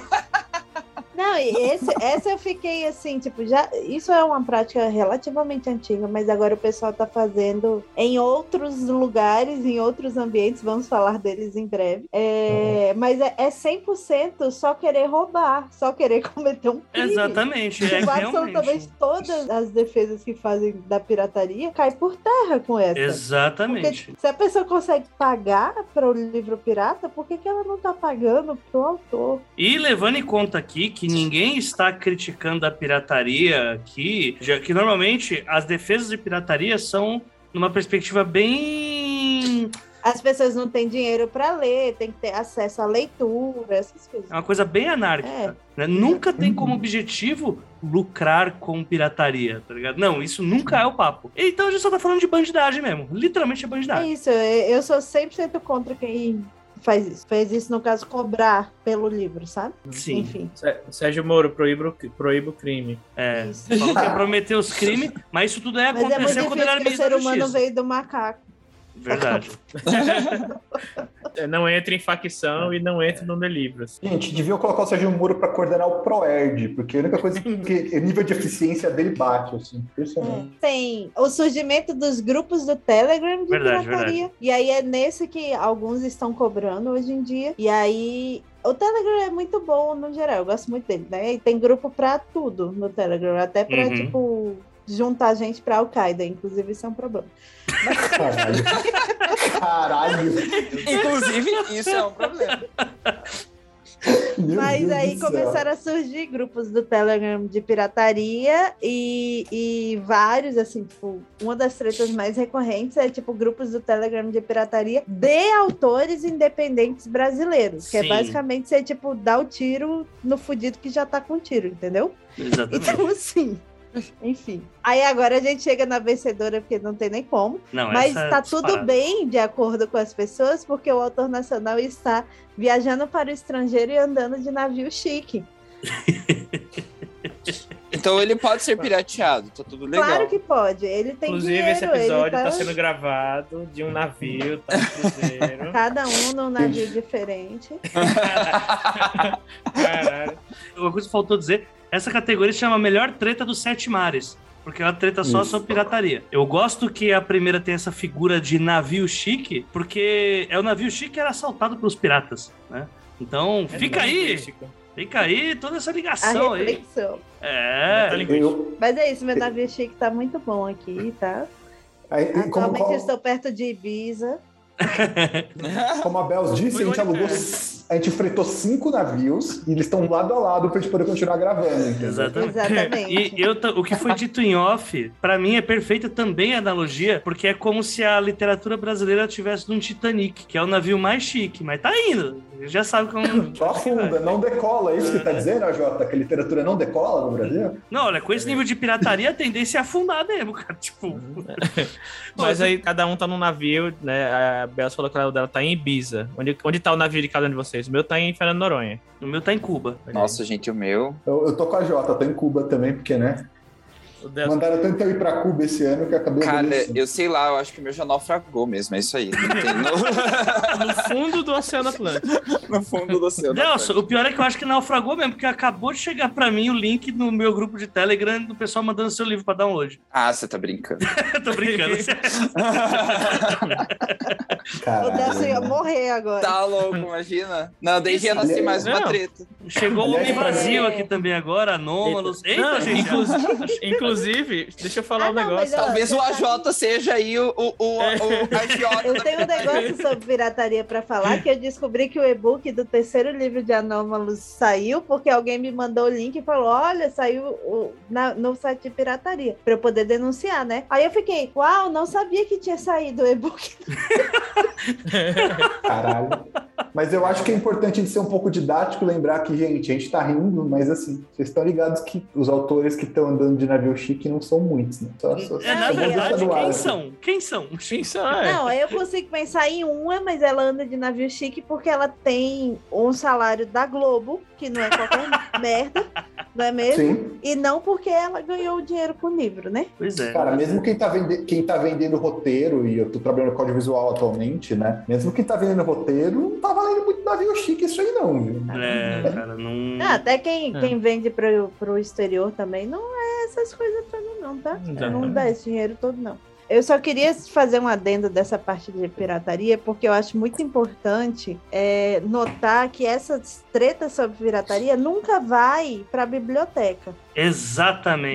Né? É o ponto que eu Uhum. sempre bato. Então, assim, ninguém nunca fala, se fala é uma ou outra pessoa, é sempre assim, não pirateia. Pirateia porque, tipo, é. Senão o- você vai preso, porque você é um criminoso. litera- É, é, é tanto criminalizando 100%, quanto falando, não, libera geral. E, tipo assim, imagina se houvesse um meio termo em que os livros são acessíveis de graça, mas o autor ganha também, né? Ia ser incrível, não é? Imagine se mesmo? houvesse uma Netflix dos livros. É. É. Imagina se tivesse uma casa que é só você chegar lá, dar seu documento e você pega um livro. Imagina Uau. se eles disponibilizassem cópias digitais, como eles já fazem há algum tempo em São Paulo, por exemplo. Tipo isso. Uhum. Não, e o legal é que é isso, que se houvesse mais movimentação nas bibliotecas, também haveria uma compra maior de livros da- das próprias bibliotecas. Não, É Então- que não existe, durante as tretas de, de pirataria, nunca existe um consenso de achar uma solução. Não. É só, tipo, vamos Não. falar que isso é ruim. Vamos Sim. pintar a unha de branco pela paz, sabe? Tipo, a galera não tem muita noção. Sim, e principalmente porque a gente é tão intoxicado ideologicamente pelo liberalismo, toma aí, que a gente não imagina uma, um mundo em que você tem livros sem comprar. A gente pensa no Brasil Uhum. pra caralho no livro como um objeto de. cons- Não um objeto de consumo, um objeto de desejo, um troféuzinho que você põe na, na prateleira.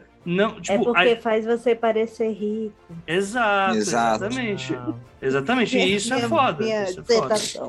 Então, se vocês querem falar mais sobre pirataria, citem bibliotecas, gente. Vai fazer bem pra todo mundo. E Navio Chique ganhou, gente, É. por 6 a 0 Uhul. É isso. O voto É. popular Eu só tem ganhou. uma coisa pra falar de, de pirataria antes do, do próximo, da próxima categoria. Um tweet meu é, hitou aí nesse final de semana passado, né? 12 mil RTs, não sei o que, nada a ver com livro nem nada. E aí, tipo, depois que começou a pa- passou de mil RTs, aí eu botei aquele famosinho tweet meu, ó, gente, tem um livro, compre meu livro, ó, o link aqui. E aí, ok. Só que assim, quando é, é um, é um- um- um- a vida de um tweet é assim, se ele tem até 30 RTs, a maioria das pessoas que vai é, é, da RT que tá concordando com você, tal, ou alguém que né, te segue, ou segue alguém que te segue. Passou dos 500, começa a vir, tipo, umas coisas meio estranhas. Passou, eu descobri agora, porque eu nunca tinha tido um tweet que tinha irritado tanto assim, tipo, nem remotamente tanto. Eu descobri assim, passou dos 5 mil, é, é, assim, é. Sabe o iceberg, assim, que, que a da Fago de Titanic? Tipo, até, sei lá, 30 RTs é o que tá na superfície. Aí começa a descer, assim, tá, tá lá embaixo, assim, no fundo do mar. É só, assim, a escória da, da, da humanidade começa a dar RT em você. E aí teve um cara que não, não gostou do que eu falei no, no tweet e falou: vi aqui que ele tem um livro, vou piratear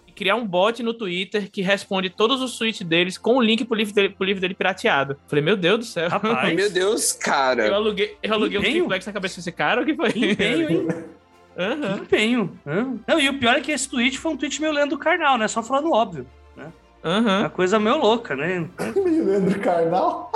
É. Amei. Não, não, eu reparei que vai... Leandro Não, vários tweets Leandro Carnal viralizam no Twitter, né? Tipo, pessoal, matar é errado. Porque segundo um filósofo, aí todo mundo, meu Deus, falou 30 mil tudo. RTs. É, tipo, é foda, né?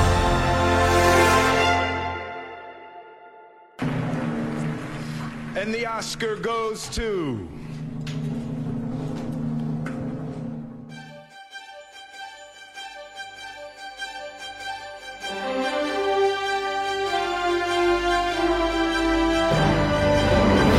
Melhor treta original. Tretas que surgem e você pergunta, oi? Vamos lá. Treta número 1. Um, teste do sofá, booktube, ou que muitos apelidaram de boquetube.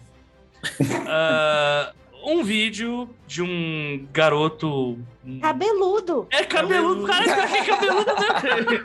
Talvez a menina Inclusive, eu- estivesse certa achava que era o me- eu, achava que, eu achava que era o mesmo cabeludo do outro lá. Não, são, são dois cabeludos muito parecidos. É que o cabeludo do outro, nitidamente o, vi- o vídeo dele era zoando e o pessoal, todo mundo caiu no bait. Porque ele não São os estava se quatro cabeludos sério. do apocalipse. Exato. Os quatro cabeleiras do apocalipse. Cabeleira. A ironia, a raiva, o shade e o blazer, tá ligado? É os quatro. ca- Enfim. e aí, esse cara, ele decidiu fazer um vídeo exposed, jogando a real sobre como que o BookTweet funciona. Não, o BookTube Não, funciona. Booktube. É, o BookTube funciona. E que ele, que se esforçava muito, nunca conseguia ter muitos seguidores, até ele descobrir que existia uma máfia no BookTube, que era o teste do sofá. Você tinha que, enfim, independente da posição sexual, você tinha que tê-las com pessoas influentes do, do BookTube. E aí você começava a poder fazer collabs.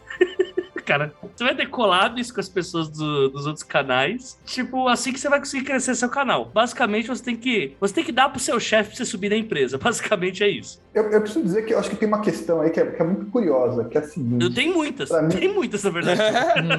Mas uma delas é, que não sei quem é que fez cursinho pré-vestibular, mas no cursinho pré-vestibular existia muito, completamente errado, dos professores pegarem alunas e tal, ou alunos também, né? Enfim. E eu achava nojento, lógico, porque, enfim, né? Mas também tem uma coisa que eu nunca entendi, que qual que é a atração de transar com um professor que não pode te dar nota em nada, não existe uma, uma troca de favor sexual tão lógica assim. É- essa treta do Booktube também me faz pensar. Aquelas... Não, não, não, não, não. Não é contra o Tô fetiche. brincando, é- eu tô zoando. não sei, né?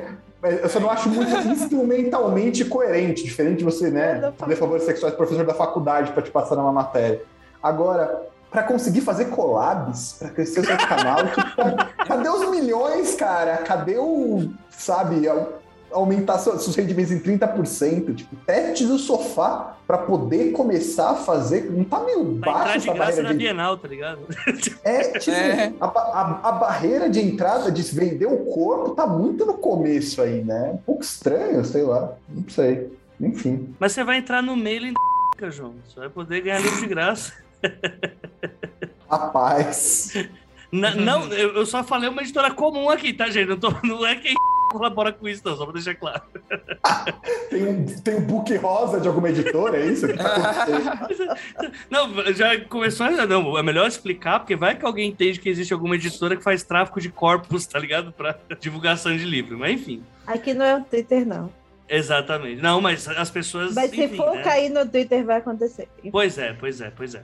É, número dois, já foi explicado, né? Não há como publicar dois livros bons por ano, que essa é uma boa treta original também, porque ela tem suas peculiaridades. Aí agora eu vou querer que a Belza explique a treta do gatilho barra variante Ai. crente, que a, a Belza ela já tá há muito tempo já querendo falar sobre o uso de o alerta de gatilho. Dá pra ser um, um episódio só sobre isso, enfim, mas chama um psicólogo pra isso. É, não sou, é, disclaimer, não sou qualificada profissionalmente para falar sobre gatilhos do ponto de vista psicológico, mas o que que acontece? O, os resenhistas esse ano, eu acho que desde antes, mas esse ano mais principalmente, começaram a usar os avisos de gatilho para livros no geral. Só que as pessoas não sabem o que é gatilho, como funciona gatilho e não sabem usar o aviso de gatilho. Então, um negócio que é extremamente importante, de fato, assim, para avisar, para preparar as pessoas para o que vem no, no livro, é usado tipo assim: aviso de gatilho. É, esse eu juro para vocês que eu já vi. É, vocês precisam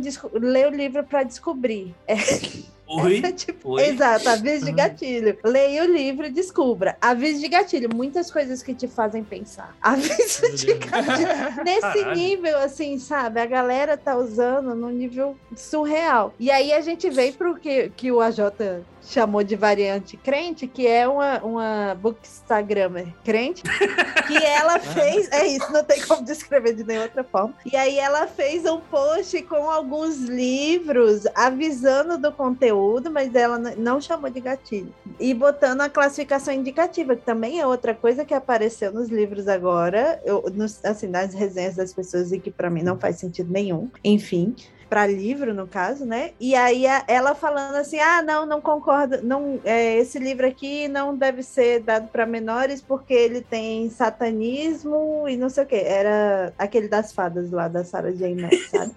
Aí os dois garotos se beijando, é tipo, ah, isso aqui não é apropriado para menores porque contém homossexualismo e tal. E, tipo, as duas coisas estão bem conectadas, né? O, o, o gatilho ser mal utilizado e a pessoa dar esses avisos do conteúdo distorcidos pela visão conservadora religiosa dela. Né? Sim, e quando teve a discussão, né, realmente entraram nesse ponto de que não, mas isso é um gatilho para famílias de religião X, porque tem coisa aqui que as pessoas vão discordar. Que até faz o paralelo lá com o negócio de pornô de padre lá, que entrou no mesmo assunto também, na mesma época, né? Que tipo, relacionamentos com padre é aviso de gatilho para famílias religiosas católicas. Tipo, o que que é gatilho? Tá ligado? O que que é. É, O que esse, na verdade, o que essas pessoas entendem como gatilho, sabe? E aí, tipo, Exatamente. é isso. Toda vez que usam, tipo, a galera usa de forma equivocada é, e tá sendo usado de forma cada vez mais equivocada.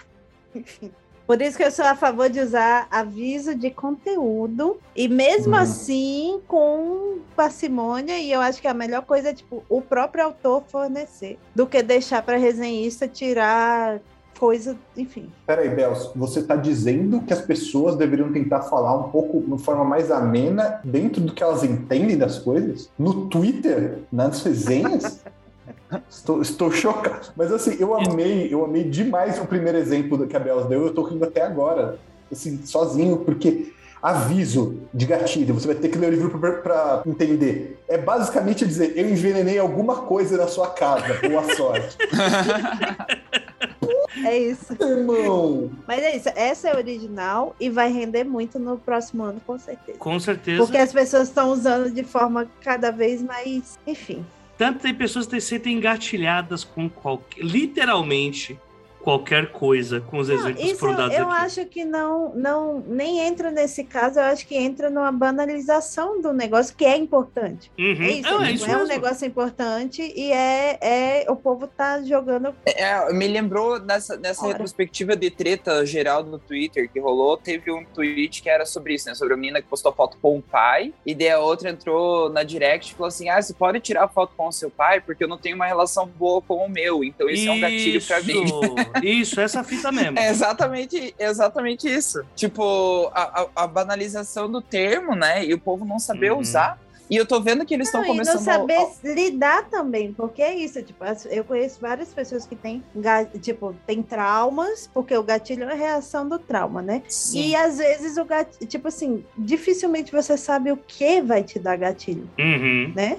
Uhum. Você sabe, tipo, conteúdos que você quer evitar, etc e tal, mas às vezes é tipo, sei lá, um sapato laranja que você vê e te lembra desperta. alguma coisa e desperta, sabe? Então, assim, eu acho que é isso, é, é- é não entender e as pessoas também não entenderem que, infelizmente, você tá vivendo num mundo em que as pessoas não sabem o que você sofreu. Então, você Uhum. também tem que aprender a se proteger, entendeu? Nessas coisas. E você não pode exigir que a sua segurança seja, seja responsabilidade das outras pessoas. Uhum. Exato. E a parte da internet é muito difícil, porque assim, a gente tá foda que quando a gente reclama da internet, é uma ação coletiva. É muito difícil apontar o dedo e falar, pare de fazer, porque muita gente faz isso. E tem uma coisa que a internet faz muito hoje, é essa coisa de chupar a palavra até secar todo o significado dela. É. Gatilho, tóxico, abusivo. Ai, puta, Monogamia. monogamia, empa- empatia. É tipo, cara, e aí chega uma hora que foi tão secada a palavra que mudou totalmente o significado, virou qualquer coisa.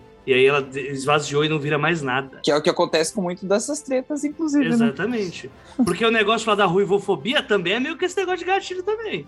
Não pode falar. Gatilho de ruivofobia. hein? É, não pode falar que o cara ruivo é feio, que senão você é ruivofóbico, tá ligado? Enfim, muito louco. Próximo ponto aqui, ensinando a traduzir com o Google Tradutor, também é muito boa, que é um grande workshop aí, é, ensinando como traduzir de uma forma incrível. os Não, e essa é boa que junta a pirataria com novas tecnologias, sabe? Exatamente, exatamente. Mas ela é literalmente isso, ela não tem nada demais, é só uma pessoa. Que fez uma thread falando como pegar o seu livro, jogar no Google Tradutor e ter ele traduzido. Exatamente, exatamente. E publicar no exterior. E ficar rico. Tipo. Vamos lá, gente, votem! Eu estou muito em dúvida, mas eu acho que eu vou ficar com a variante crente. Gente, crente parece muito que é o coronavírus, eu tô rindo um pouco. De Aham. uma forma meio mórbida. Nossa, que coisa! Foi uma coincidência isso. Eu não pensei que isso pudesse ser interpretado. Gatilho. Não, Gatilho com a palavra variante. exato. Aquele carro? Não é porque me lembra coronavírus. Eu votei aí... no, no teste do sofá. Ah, Eu vou no pro teste do sofá também. Botei no Google. Aquele menino, inclusive, eu acho que é um cap. Oi? Jesus Quê? Cristo. Aquele menino lá, eu dei uma olhada no TikTok dele e ele é ANCAP, eu acho. Gente, Não tenho certeza, Meu não Deus. posso acusar. Belos, me diz uma coisa. Como uma pessoa que estuda ativamente economia, como você- o que você sente quando você vê um ANCAP com mais de 18 anos? Eu fico puta, é isso. Mas, ó, todos os ANCAPs com mais de 18 anos, você pode ver, eles fazem direito. Tá bom? É sério, eu conheço não tô um zoando. ANCAP mais de 18 anos, e aí ele faz direito. É isso. Eu não sei o que acontece na, na disciplina que eles são obrigados a ter, que é direito econômico, que faz com que eles continuem ANCAP depois dos 18 anos, sabe? Não sei, sério mesmo, não sei. quando eu fui na balada dos monarquistas cheirador de cocaína, hoje eles todos são ANCAPs. E eles eram de uma universidade grande de direito aqui de São Tá Paulo. vendo? Eu ainda não provei, mas eu tenho fortes indícios. Olha aí. Não tenho provas, mas tenho convicção. Monarquista Exatamente. ANCAP. Monarquista ANCAP. Exatamente. Gente, é, eu acho que a treta da variante crente ganhou, porque como Não, empatou, empatou. mas o que Empatou. desempata é o voto Ah, popular. é voto popular. Popular, olha, pra isso Não, serve tá o bom, voto foi popular. Aí a democracia aí, ó. Não era pra ser ignorado, né? É, não, não podia ser ignorado. Dessa vez a democracia liberal teve que se render aí ao povo. Mas é bom, é, um- é uma boa coisa. Sim, Ela ainda vai voltar, ela vai virar uma treta Jason. Sim. Anota o que eu tô falando. eu tenho certeza. Infelizmente. And the Oscar goes to.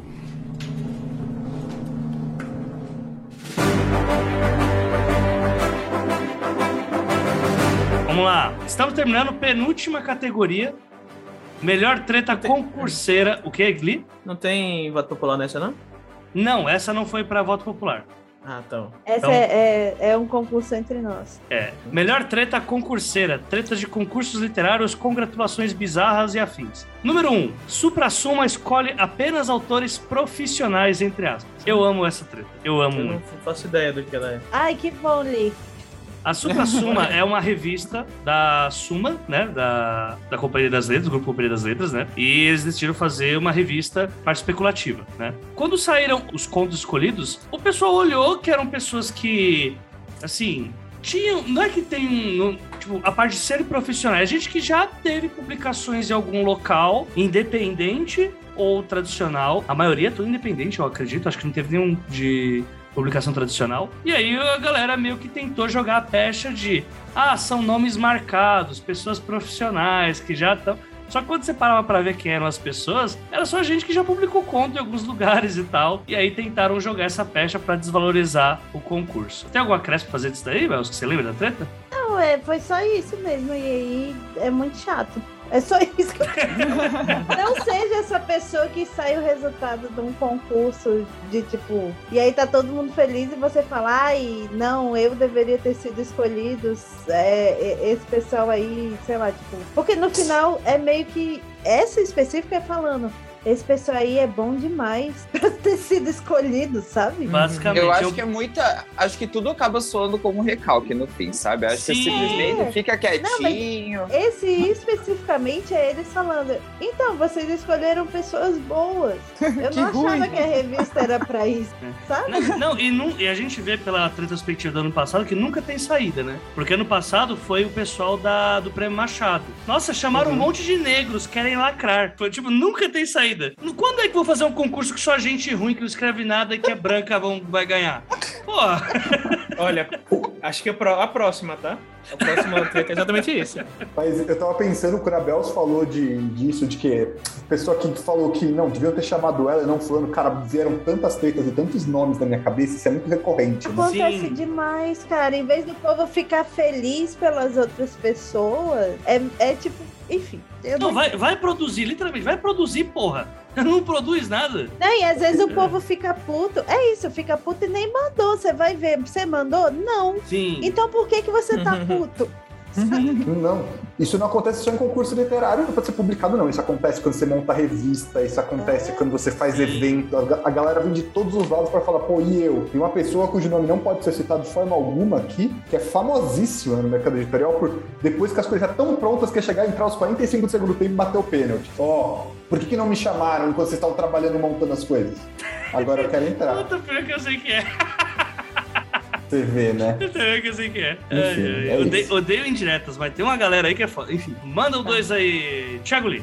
Esse daqui é sobre peitos explosivos.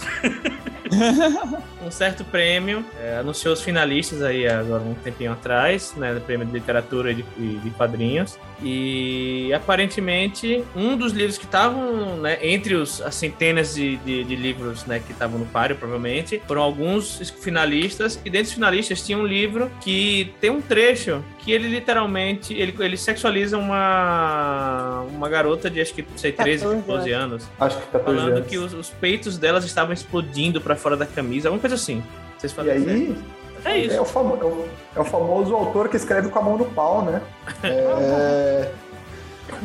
O que dizer, Ah, né? mas aí é engraçado porque essa aí surgiu porque saiu um resultado. Aí o povo que vai ver, tipo, nossa, saiu o resultado. Será que essas pessoas são dignas deste resultado? Porque, tipo, não faz diferença isso. isso- Porque a primeira treta a gente vê que, tipo, se as pessoas são dignas, então não era pra ter sido escolhida porque elas são profissionais. E aí acharam essas coisas. É tipo, é uma coisa leva a outra. Não tô dizendo que tá certo, porque isso é horroroso mesmo, e tipo, ter passado isso é um absurdo nesse caso, mas nasceu do povo tentando caçar problema. E aí achou o problema muito fácil, porque foi bem no início. Sim.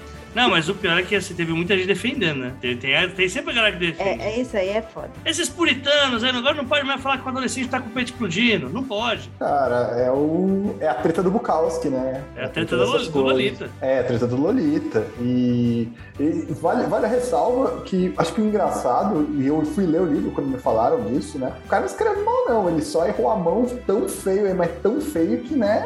O que dizer disso? Mas o, o texto não tava ruim, não, pelo que eu li, pelo menos. Olha aí. Mas, né? O que dizer a respeito disso? É isso. Só sentir. Número 3. Cadeira da Academia Brasileira de Letras com Fernanda Montenegro e Gilberto Gil. Que aí, novamente, a gente entra na.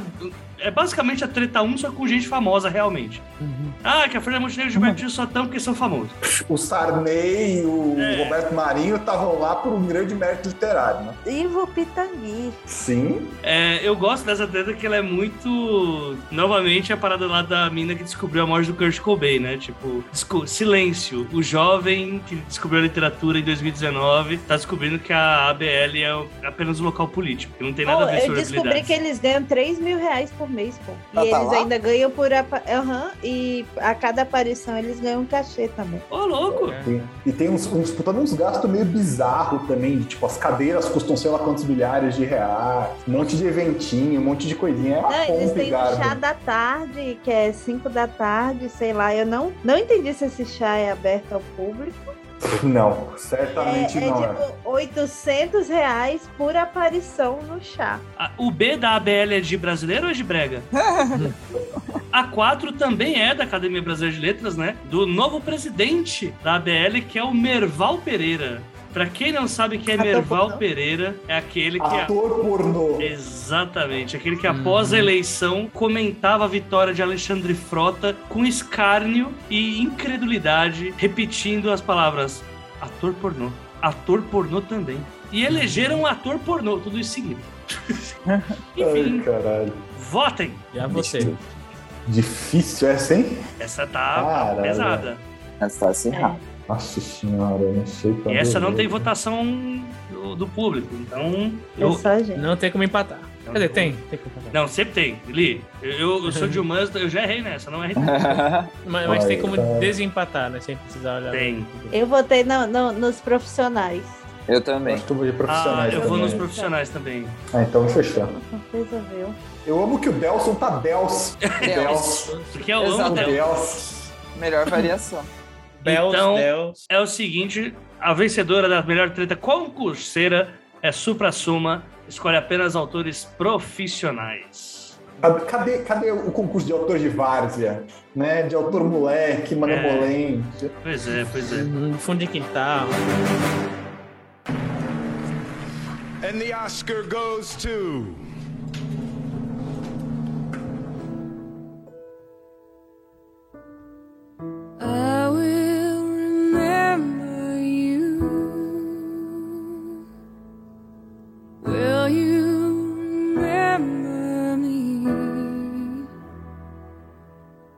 Memória é aquele momento em que a gente lembra dos que já foram. E agora, nós vamos falar de tretas que morreram e não voltaram, né? Tretas inesquecíveis. E a treta que eu quero relembrar aqui é a treta de um autor que era um poeta de Facebook. Eu vou chamá-lo de Junior Panda. Entendedores entenderão. O Panda, ele era um poeta de Facebook e ele postava umas coisas meio Charles Bukowski, assim, né? Inclusive, ele era de uma região do Brasil um pouco atípica para o nosso ambiente mercado literário. Então começaram a chamá-lo. Vamos simular uma região aqui. Vamos colocar Piraporinha. Né? Piraporinha é uma boa região assim para fazer fictício. Então ele passou a ser chamado em alguns locais de Bukowski de Piraporinha, né? Por causa da escrita que ele tinha nos poemas de Facebook dele. Muitas pessoas o admiravam. Ele colocava uma persona que ele tinha eh, de que ele já tinha sido preso, de que ele vendia drogas para sobreviver, que ele passou fome, dormia na valeta, o cachorro lambia a boca dele, ele tomava a pinga mais barata que tinha nos bares, e nos bares mesmo, ele criava as poesias dele baseadas em suas desilusões amorosas e nos tapas que a vida o deu. Uma história realmente muito triste, né?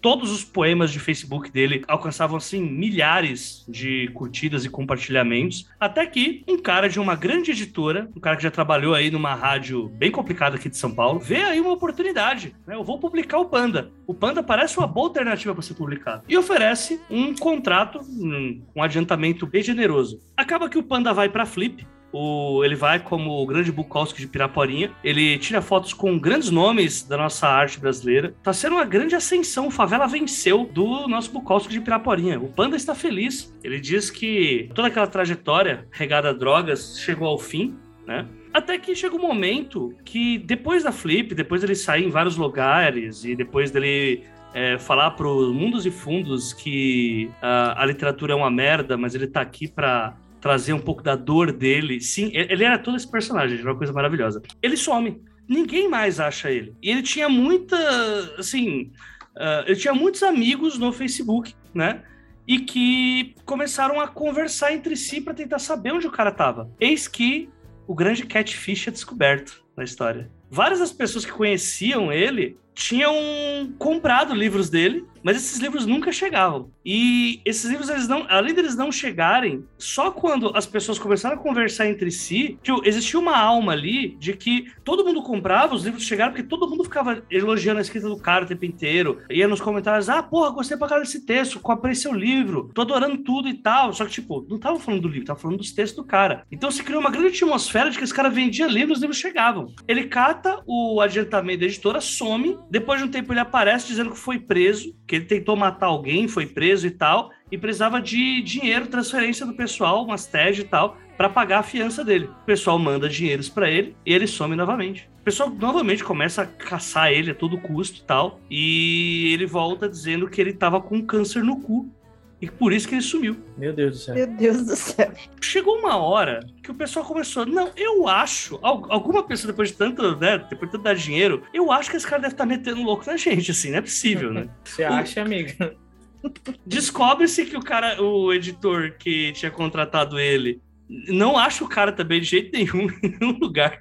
Todas as doações que foram feitas para curar o câncer no cu do cara. É, descobriu que o cara tava viajando para mil lugares. Depois de um, assim, uma grande Andando união- de navio chique. andando de navio chique. E o cara simplesmente foi pego uma hora e teve, tipo, não pediram o dinheiro de volta, porque só quem tava dando dinheiro, porque assim, vamos lá, né? Parte disso é coisa do mercado editorial, acho que o JP pode falar melhor que eu disso ainda. O mercado editorial nunca dá espaço pra pobre. Quando aparece uma figura dessa, tão atípica, de, Piraporinha, né, escrevendo poesia, literatura, como eles falavam, literatura marginal. Marginal? Ma- literatura totalmente marginal. A voz da dor de um homem, tá ligado? Ele tinha um. um- tá, é que eu não posso falar o título do livro, caralho, mas era um título maravilhoso, assim, gigantesco, envolvendo dor, bar e chifre, tá ligado? Era, era uma parada desse. Quase um sertanejo. É.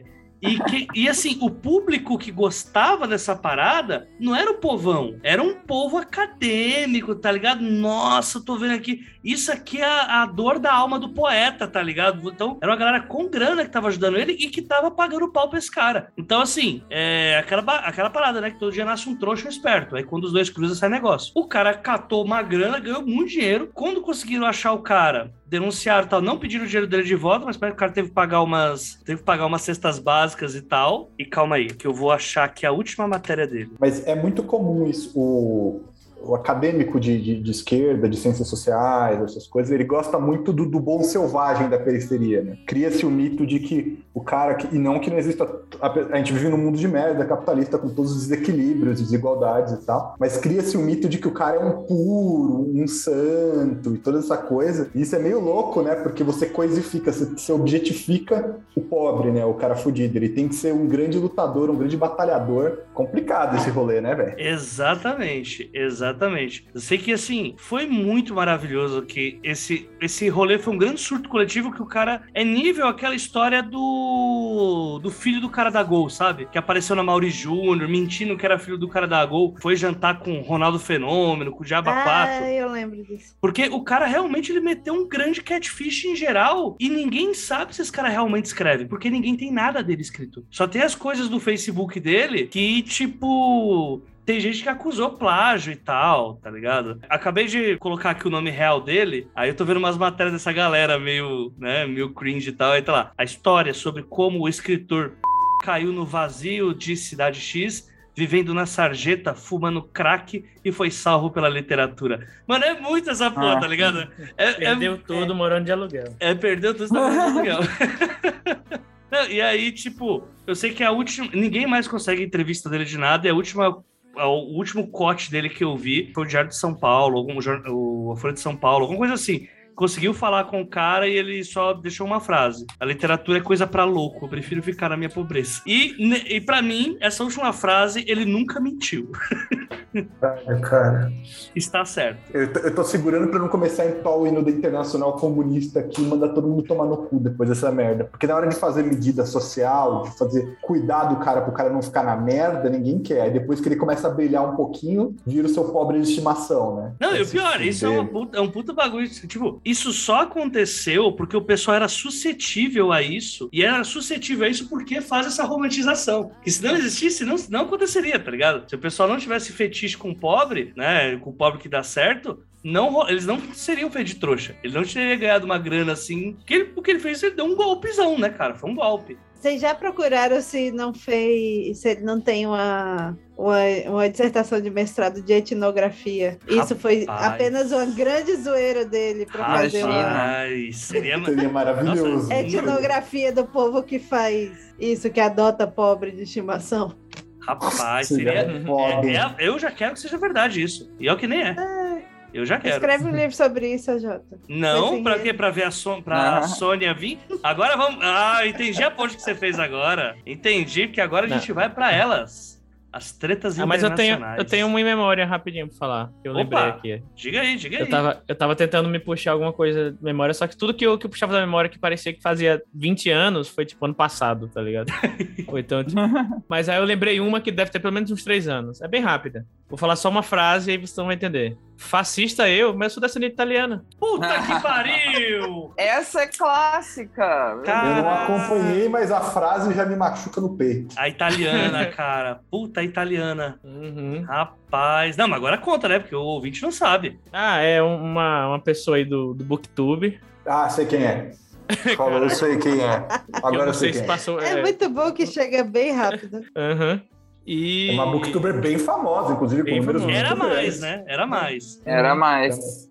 Uhum. O pior é que eu não lembro o que ela, ela falou, o que ela leu, que aí é Olha, tem, de ba- fascista. tem mais de uma coisa, viu? Não, é só- Não, não, sim. E aí eu sei que. Não, eu não lembro qual foi o, o que causou. Mas aí é, chamaram ela de fascista. Ela, fascista? Eu? É, eu sou descendente de italianos, tá?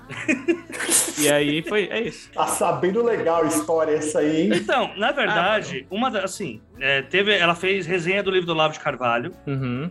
Ela leu aquela também, aquele, aquele tal, o livro negro do comunismo, né? Um negócio assim Exato, exato. Uhum. E depois, depois de um tempo, quando ela foi cancelada por N motivos, ela. é, quando tava tendo toda a aparição da- do governo fascista que a gente tá agora, na época de eleições e tal, ela também foi. Descolaram que ela era amiga daquela deputada que tava querendo fazer a lei da mordaça nos verdade. professores lá da, de Santa Catarina. né? E aí, deu um pouquinho de tempo depois, ela foi agradecer. Tipo, foram, falaram pra ela pra, pra se posicionar sobre Nando Moura. E aí ela disse que ela não tem nada a falar sobre isso, porque ele é um cara que foi muito legal com ela, que quando ela foi cancelada, ele tava ajudando ela a não perder tantos seguidores. Hum.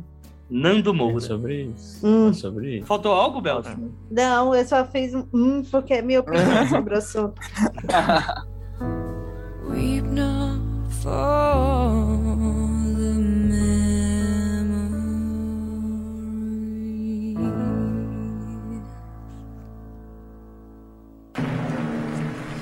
And the Oscar goes to.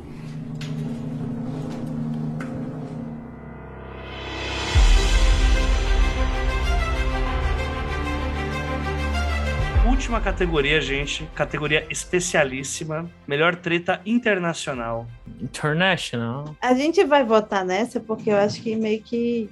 que... Olha, eu acho bem difícil alguma. Mas vamos lá, né? Treta da, da amante herdeira. Explica pra gente, Bels. Esse eu não sei explicar direito, não. Alguém sabe Eu explicar não essa? sei, não. É uma, é uma que o. Eu acho que eu sei. Foi você que me mandou, Liz. É, é da Simon Oi. Schuster, eu acho. Sei lá, não sei nem o Eu, nome da eu- se editora. se eu não me engano, o dono de uma editora, eu posso estar errado, tá? Mas o dono de uma editora grande nos Estados Unidos faleceu. E aí todo mundo achava que a, ia- a editora ia pra esposa dele, mas ele colocou no testamento que ia pra amante, é uma coisa assim. Isso, exatamente. E aí deu maior confusão, tal qual o, o povo tava até zoando, falando que era tipo entre facas e segredos.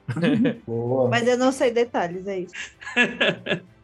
Não, mas basicamente é isso. Basicamente é isso. Minha resenha, antes de- da gente continuar, é que as treta gringa foi tudo sem graça esse ano. Teve umas muito idiotas, a gente cortou, não veio pra cá, porque, tipo, foi basicamente só treta idiota. Concordo, concordo, Os gringos tão pior do que a gente. concordo. Ah, mas superar o Brasil em meme treta, treta, não dá, né? Não, mas é que o pessoal fala que a, assim, a- as tretas lá fora são complicadas porque elas têm uma dimensão maior, né? É, te- teve a do sabonete em formato de pinto, teve a da que a, Essa- do essa é plágio, que a Nora Roberts deu a espada pra menina. Essa é Enfim, maravilhosa, Teve o, né? o processo judicial do Omega Verse. Esse ano não teve nenhuma nesse nível. Mas é que tem que Teve. pensar numa coisa Não, teve também. sim. Teve Uma uma nesse só. nível.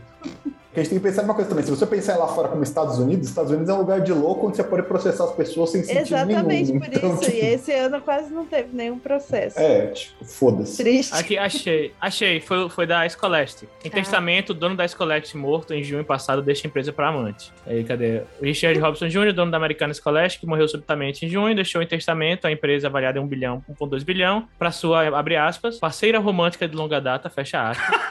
Funciona- Funcionária da Scholastic há mais de 30 anos. A notícia saiu no New York Post, a veículo de comunicação, alguns membros da família disseram que estão descontentes com o fato de a editora centenária, que sempre foi contada pela família, cair na mão de uma estranha. Descontente, eu acho que foi um eufemismo bem grande, assim, da, da Não, matéria. foi, é, foi total a imprensa com medo de tomar processo, cara. Aham. Tipo, chamar né, o filho de desembargadora com 30 toneladas de LSD no carro de jovem estudante. Sim.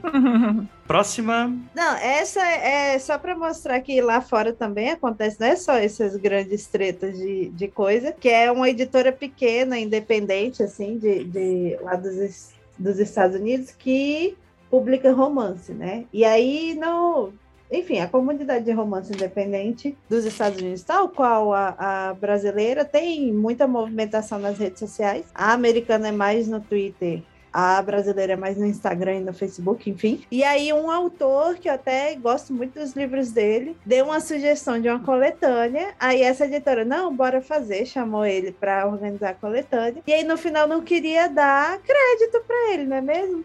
Olha aí. É, e aí ele saiu, aí foi o maior auê, todos os autores saíram, a editora não pediu uma desculpa meia boca e, e, tipo, afastou esse sócio que fez esse negócio. E aí foi um auê que eu fiquei assim, olha, só gente como a gente, dando essas confusão de editora sendo picareta com o autor, não é mesmo? Eles não queriam dar crédito nem pagar o menino. Pois é, pois é. Enfim, E vamos lá, e, e acho que a próxima é a que é mais Brasil de todas, né? Até mais do que a primeira, que é o que é a EA. É, eles estão, eles começaram, gente, essa discussão de que talvez Young Adults não seja o melhor nome para chamar livros para adolescentes, quem diria? Uau! Não é como se essa Né? treta estivesse acontecendo faz. Pois é, e aí eles começaram a discutir isso mais assim, é, e tem um- uma coisa que está acontecendo no YA lá, porque o, o- essas classificações etárias para eles são muito mais rígidas, né? Hum. É, até porque eles têm toda a questão que a gente falou da, da Anne Frank e tal, aquilo lá é, é uma terça-feira para eles, e, tipo, ter pai em escola xingando o livro, mandando tirar, o governo banindo o livro do Estado, essas coisas, né? Então, tipo, é bem restrito a idade, a faixa etária, etc. Só que tem uma grande parcela dos leitores de YA hoje que são adultos. Tipo, a maior parte dos leitores, na verdade, são adultos. Então, eles meio que estão pressionando para que os livros entrem no gosto deles. Porque, enfim, é inevitável. Você com 28 anos e você com 16 anos não vai querer ler a mesma coisa. Pode até querer ler uma ou outra, mas você não vai ler exatamente a mesma coisa, né? E aí eles começaram essa discussão. Aí tem, tem treta de gente que não, não tem nada a ver, falando: ah, a diferença de YA e adulto não é idade nem nada, é porque uns é escrito por mulher e outros são escritos por homem. Tipo, Oi? o YA é escrito por mulher. Nossa, tudo a ver. É. Não, então, tem isso em algumas áreas, assim, né? Enfim, Não, eu sei que tem muito com É. fantasia e romance, né? é, em fantasia tem demais, porque, tipo, é, é incrível, assim, se você tem uma fantasia escrita por um homem, que o personagem tem 15 anos, é fantasia para adulto. Se é escrito por uma mulher, é o YA, no geral, a menos que você seja a Robin Hood, que tem o nome que ninguém sabe que ela é mulher de cara. E que todos acham que é o Sim. Robin Hood. Exato. Culpado aqui. Então é isso, é tipo, é- aí essa treta foi a treta que foi ao longo do ano inteiro, e eu fiquei, ai, olha que legal, que bonitinho. Vocês começando a discutir isso sério. Nós é. sabem eles que, que na, na arte da treta a gente é avançadíssimo. Muito avançado. E agora, vamos lá, gente, é o seguinte.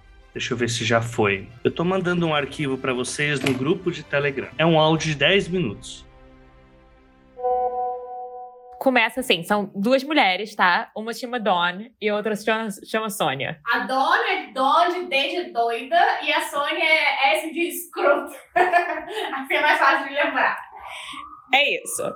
Tipo, tem muita gente dizendo, ai, as duas estão erradas. Não, uma, a Sônia é uma pessoa normal, meio escrota, e a Dona é uma mulher completamente surtada. a história é a seguinte: as duas são escritoras, só que a Sônia é de fato, tipo, escreve e publica coisas. E a Dona é meio tipo, ah, eu sou escritora. E não faz meio nada, tá? E as duas se conhecem porque elas, tipo, frequentam meio o mesmo centro de, tipo, artes e escrita, sabe? É tipo, um bom. lugar que tem workshop e tal. Elas conhecem várias pessoas em comum. Ok. Também relevante pra história é que a Dona é branca e a Sônia é asiática. Isso é relevante pro rolê, vai ser relevante mais pra frente. A Dona é extra como personalidade.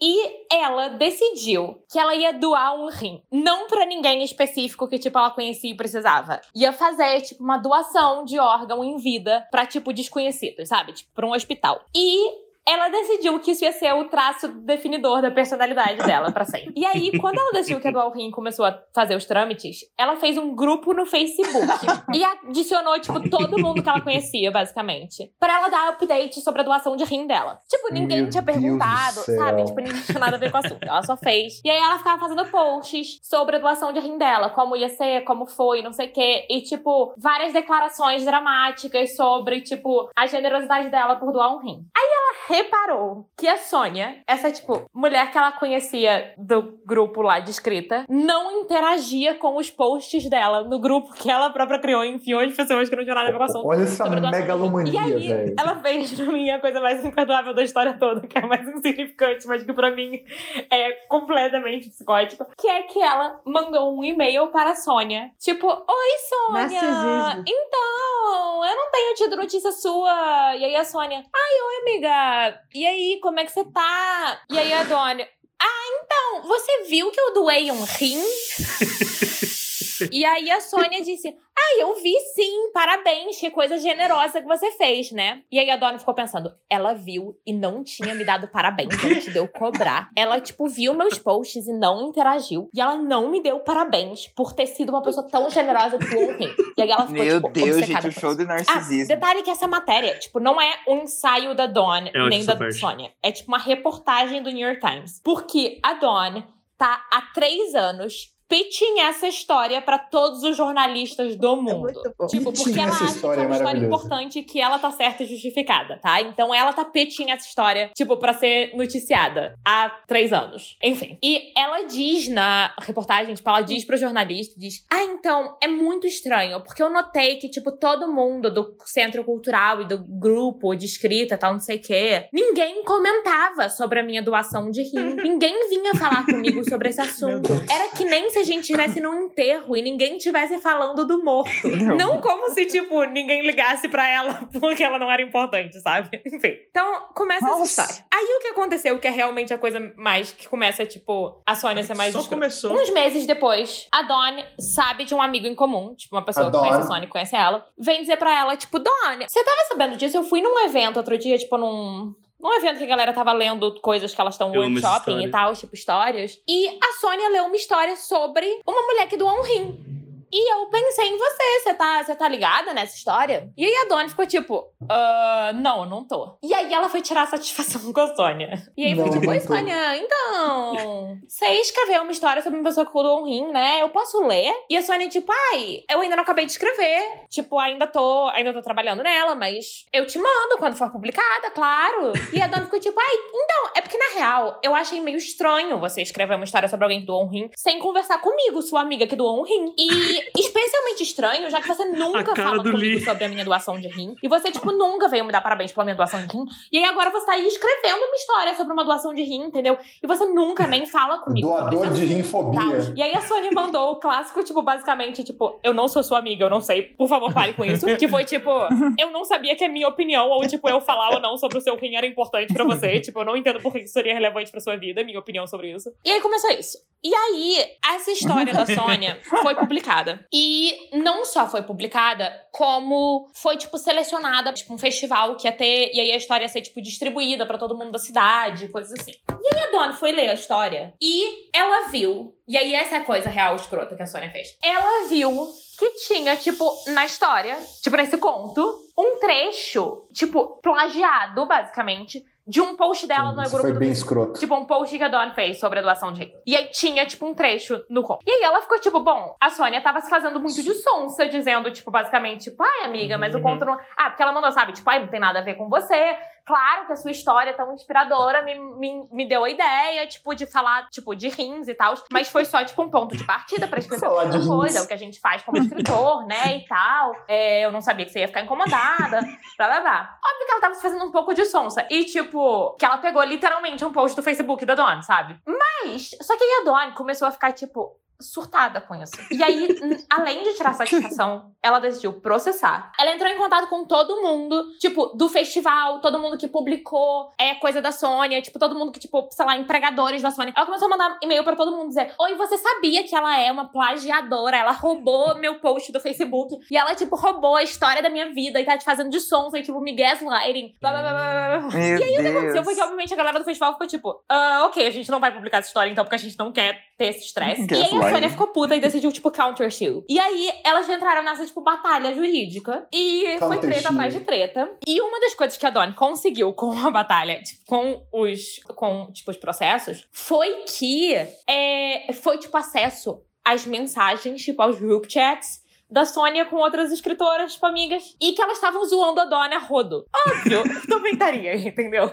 É isso, a Sônia é uma pessoa meio escrota normal. É, mas, tipo, zoando a Dona a rodo. Tipo, ai, ela é completamente surtada, rararararará. E o que acontece, principalmente, é que a Sônia, tipo, nesse group chat, ela, e aí esse que é o negócio que é foda, ela admite abertamente, porque ela pegou o post do Facebook da Dona. Ela ficou tipo, olha, eu pensei em mudar e tal, só que, tipo, não tem nem o que mudar, ela é completamente doida. tipo, é perfeito exemplo da maluquice dessa mulher, ela é doida e tal, não sei o quê. E elas ficavam, tipo, zoando os posts do arrodo que a Donnie fazia, tipo, sobre ter doado um rim e coisas assim. E aí elas ficavam fazendo isso, tipo, a Donnie começou uma hashtag que era, tipo, hashtag do more good, sobre, tipo, ela ter doado o rim. E aí a Sônia, tipo, manda mensagem pras amigas, tipo, cara, tipo, que more good ela quer que eu faça? Quer que eu doe meus órgãos também? E tal. E elas ficavam, tipo, zoando a Donnie. Mas porque a Donnie é tosca, entendeu? Enfim. E aí, e aí é isso, basicamente. Tipo, a Donnie começou, tipo, elas entram meio nessa batalha legal, jurídica, tipo, não teve muita solução. E aí, o que que é as camadas a mais da história? É que o conto não é, tipo... O conto, eu falei, né, que a Sônia, que foi quem escreveu o conto, é de ascendência asiática. E a Dawn, que a doida, é branca. O conto é, tipo... A. A Sônia é, escreveu esse conto, tipo, inspirado por essa vibe da Dawn, de tipo, white savior, e tipo, sabe, tipo, essa mulher branca que faz muito bem para o mundo, e que quer muita gratidão por isso. E aí o conto é basicamente sobre uma mulher asiática.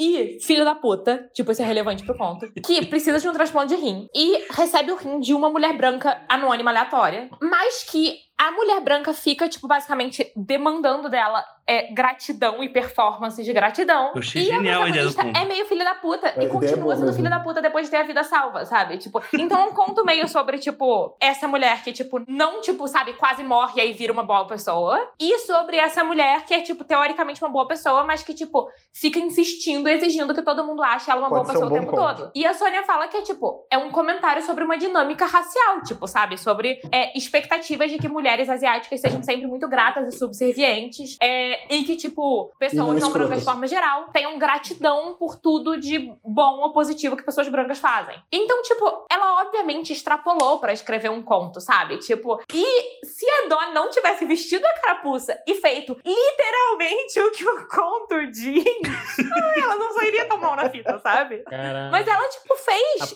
exatamente o que o mundo tá criticando. Sim. Tipo, ela segue fazendo. E completamente doida, mulher, sabe? Tipo, é isso. Ela, tipo, processou por emotional distress a, a Sônia. Perdeu. Emotional e distress. tem um tweet muito bom sobre isso. Ai, primeiro, duas, tipo, mais de uma pessoa. Celeste Nin também, que é tudo. É, ah, exatamente. A Celeste Ing, ela é amiga da Sônia e, tipo, também é, tipo, pertence a esse, tipo, grupo, esse centro de escrita e tal, não sei o quê. E a Celeste, tipo, tava nos group chats que, tipo, foram é, publicados, né, por causa do processo. E ela é ótima. E ela é entrevistada pelo, tipo, repórter do New York Times e, tipo, tem quote dela na matéria. E eu amo ela, porque primeiro que as quotes dela são, tipo, ah, eu nunca gostei dessa mulher, da Dawn. E também, tipo, ah, I stand by it. Tipo, tudo que eu falei no group chat, eu tava defendendo minha amiga, eu sei ter amigos, sabe? Tipo, a Sônia é minha amiga e ela também é uma escritora competente. E a Dawn é uma doida que fica, tipo, obcecada pela Sônia e pelos amigos dela. E, tipo, stalking a gente, harassing a gente. Tipo, eu não quero ter nada a ver com essa branca doida. E a Celeste, tipo, no Twitter, ela tava completamente, tipo, ah, então. Ela, inclusive, falou no Twitter, tipo, ah, o que não tá na matéria é que a Dawn tá há três anos pitching essa história pra todos os jornalistas do mundo. Tipo, achando que ela tá, tipo, certa. E que uma matéria ia fazer, tipo, todo mundo ver como ela foi. No caso, é, Evandro do wronged, entendeu? Obviamente não é esse caso, todo mundo tá achando Caso ela completamente surtada, porque ela é. E, enfim, então é isso. A Celeste Ing, ela continua no Twitter, tipo, I stand by it. E tem algumas pessoas que eu sigo que, tipo, conhecem a Dawn. E, tipo, e a Jenna Workman, que eu não sei se é, tipo, escritora, né? É repórter e tal. Ela postou, tipo, ai, eu já tive num, tipo, writing retreat de, tipo, três, quatro semanas, com um mês, eu acho, com a Dawn. E, tipo, tudo que a matéria descreve ela como extra, tipo, doesn't begin to cover it. tipo, então todo mundo sabe que essa mulher é essa branca maluca. E outra também, ela, ela dá aula e tal de alguma coisa, né? Ela dá aula de tipo escrita e tal. E ela não nunca foi publicada em lugar nenhum. Exatamente, exatamente. Ela é tipo essa mulher que é super tipo, ai, eu ensino escrita, eu sou muito envolvida com a minha comunidade de escritores, mas tipo, nada que ela escreve é publicado, provavelmente que ela escreve mal. Ai, tem uns trechos de coisa que ela escreveu, tipo, no. Na matéria, ela escreve mal mesmo. É. Enfim, é isso. Espero que você se divirta. Meu Deus. E aí, Meu Deus gente? do céu. Eu quero só, é, assim, eu vi, eu, eu compartilhei uma matéria anteontem, que é Homem é preso por tentar matar vidente que disse que ele iria pra cadeia. E é exatamente o que aconteceu nesse caso da dona. Exatamente. Já pode Gente. votar já, porque eu. Comentários sobre o caso de Sônia e Dona. Um por vez, gente. O nível de megalomania das duas pessoas, e assim, a Doni um pouco mais, mas a Sônia também foi bem escrota nesse rolê, é muito louco, né? O nível de ego das pessoas. Tipo, tudo bem, a pessoa é escrota, mas você pegar o post dela e colocar no seu conto, que pode ser publicado e para outros lugares, é muito escroto, né? A não ser que você esteja, tipo, sei lá, querendo fazer uma crítica aberta, tipo, pra um governante, pra uma pessoa que você quer ser escroto mesmo e tal. Agora, mano, você vai peitar, você peita, você não fica de picuinha em, em grupo oculto e depois manda, mete um bagulho da pessoa num conto seu, porque você é escrotice, né? Eu gosto muito da Hum. parte de Oi, eu doei um rim. Será que ela vai me parabenizar? Será que- eu amo Qual é o seu É nome? é Mano, meu nome é Doeu, é um Rim. É tipo, é tipo advogado que você fala oi, ele te mostra a OAB, sabe? É. É, a mesma coisa. Oi, esse é meu. Tem até um print é, de ser advogado que a gente precisa você não ficou impressionado que eu sou um advogado. É a situação, você não ficou impressionado que eu doei um. Esse, esse grupo do Telegram é, seria. e Se eu tivesse nesse grupo, seria uma das duas opções. Ou seria o grupo que é no exato segundo que me colocasse, eu iria sair.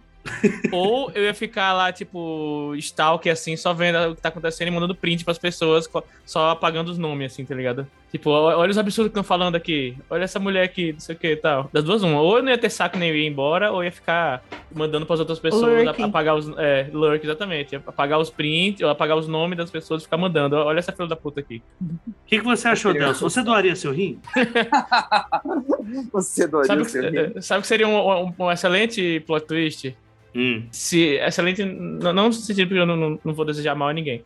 Mas se a, Don, a- não, mas se a Doni tivesse algum problema no rim, precisasse de alguém que alguém doasse um rim pra ela, porque o dela pode funcionar. E a Sônia doasse o rim pra ela. Caralho! A reversal. Parece que o jogo virou.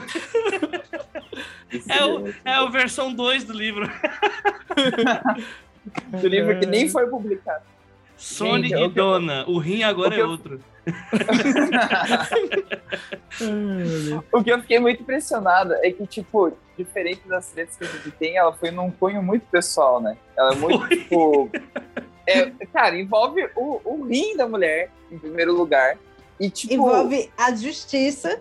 É A isso, justiça. treta gringa boa envolve a justiça. E, e parece, tipo, aquela coisa que você escuta fofoca no ônibus, sabe? Ah, você não ouviu falar daquela mulher lá que doou o rim, menina? Ah, então, sabe? Parece um negócio assim. Não, eu amo que quando a Bells me mandou, eu escutei os primeiros cinco minutos, eu ficava, tá, quando vai virar uma treta literária? Porque não fazia nada sentido. Até, ah, aí ela Até escreveu ter um livro. livro. Até que ele escreveu um livro de alguém que doava um rio. Não! Agora você tem minha atenção. Ah. Agora você tem minha atenção. Bells, eu sei que essa daí ela te entreteu muito. Por favor. Eu acompanhei isso no Twitter também. Eu, vi, eu li a matéria também e tal. Foi bem Olha, legal. Eu comecei a ler a matéria, mas não tá É, entendendo porra nenhuma. Eu precisava acho, um- eu também.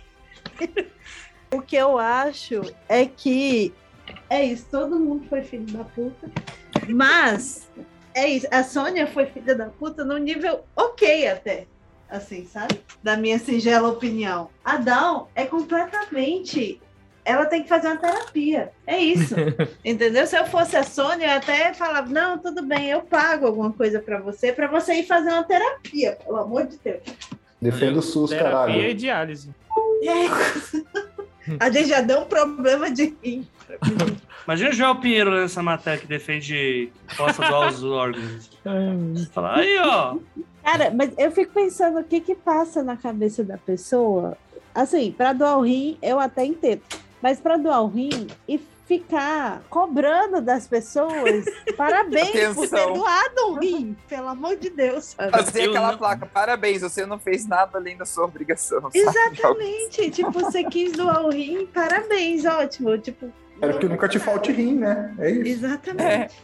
Não, porque o que dá a entender da história é que ela realmente doou o rim pra ter o biscoito. Pois é. Sim. Isso é que é louco, assim, você fala, caralho, tá- Não, Tipo, é um novo será que ela tem um plano B?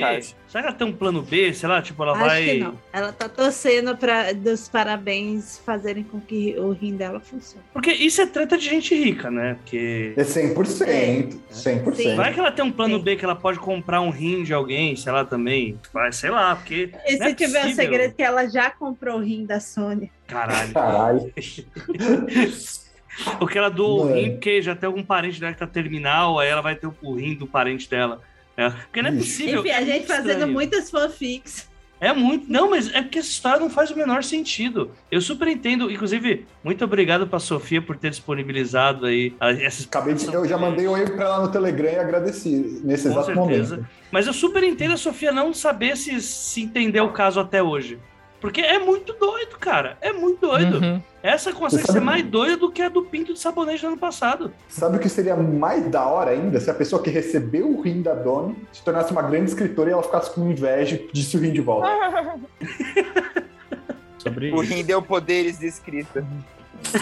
Acho, acho que não precisa, nem eles não precisam nem votar, né, gente? Porque tá meio claro. Não. assim. É isso que eu falei, não tem, É, não gente. tem nem disputa, velho. Não É, tem gente. disputa, não. Eu... Uhum. E essa e então a vencedora da melhor treta internacional é a treta da Sônia, ou amiga da mulher do rim.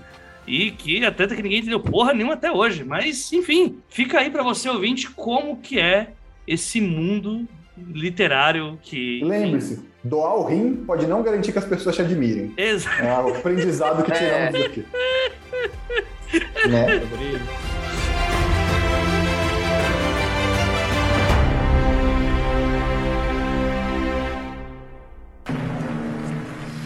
And the Oscar goes to.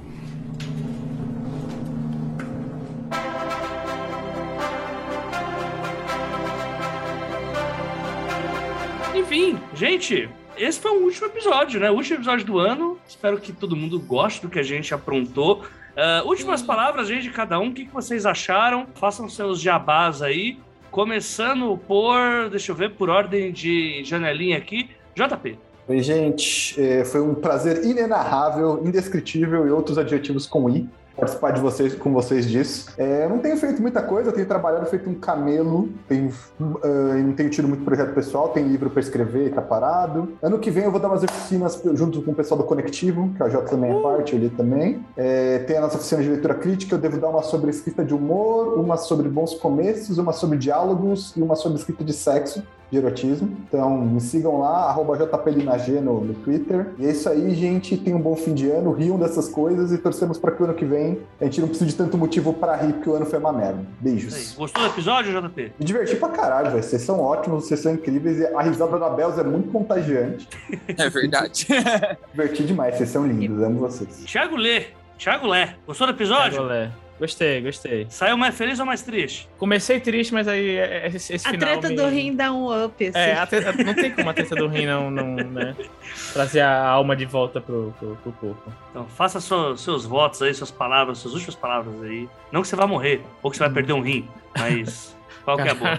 Vou doar um rim pra Dona, caralho. É, ó, então, bom fim de ano aí pra bom 2022 pra todo mundo, pra, enfim, que o coronavírus se saia no próximo ano, né? Porque já deu já. Comprei meu livro, Mistério do Carneiro de Ouro, tá aí na internet aí nas livrarias. E é isso. Eu não existo até a segunda semana de janeiro não. Não me procurem. Belos, gostou do episódio, sua linda? Sim, foi ótimo. Mas eu espero que ano que vem a gente saiba muito menos das tretas do Twitter.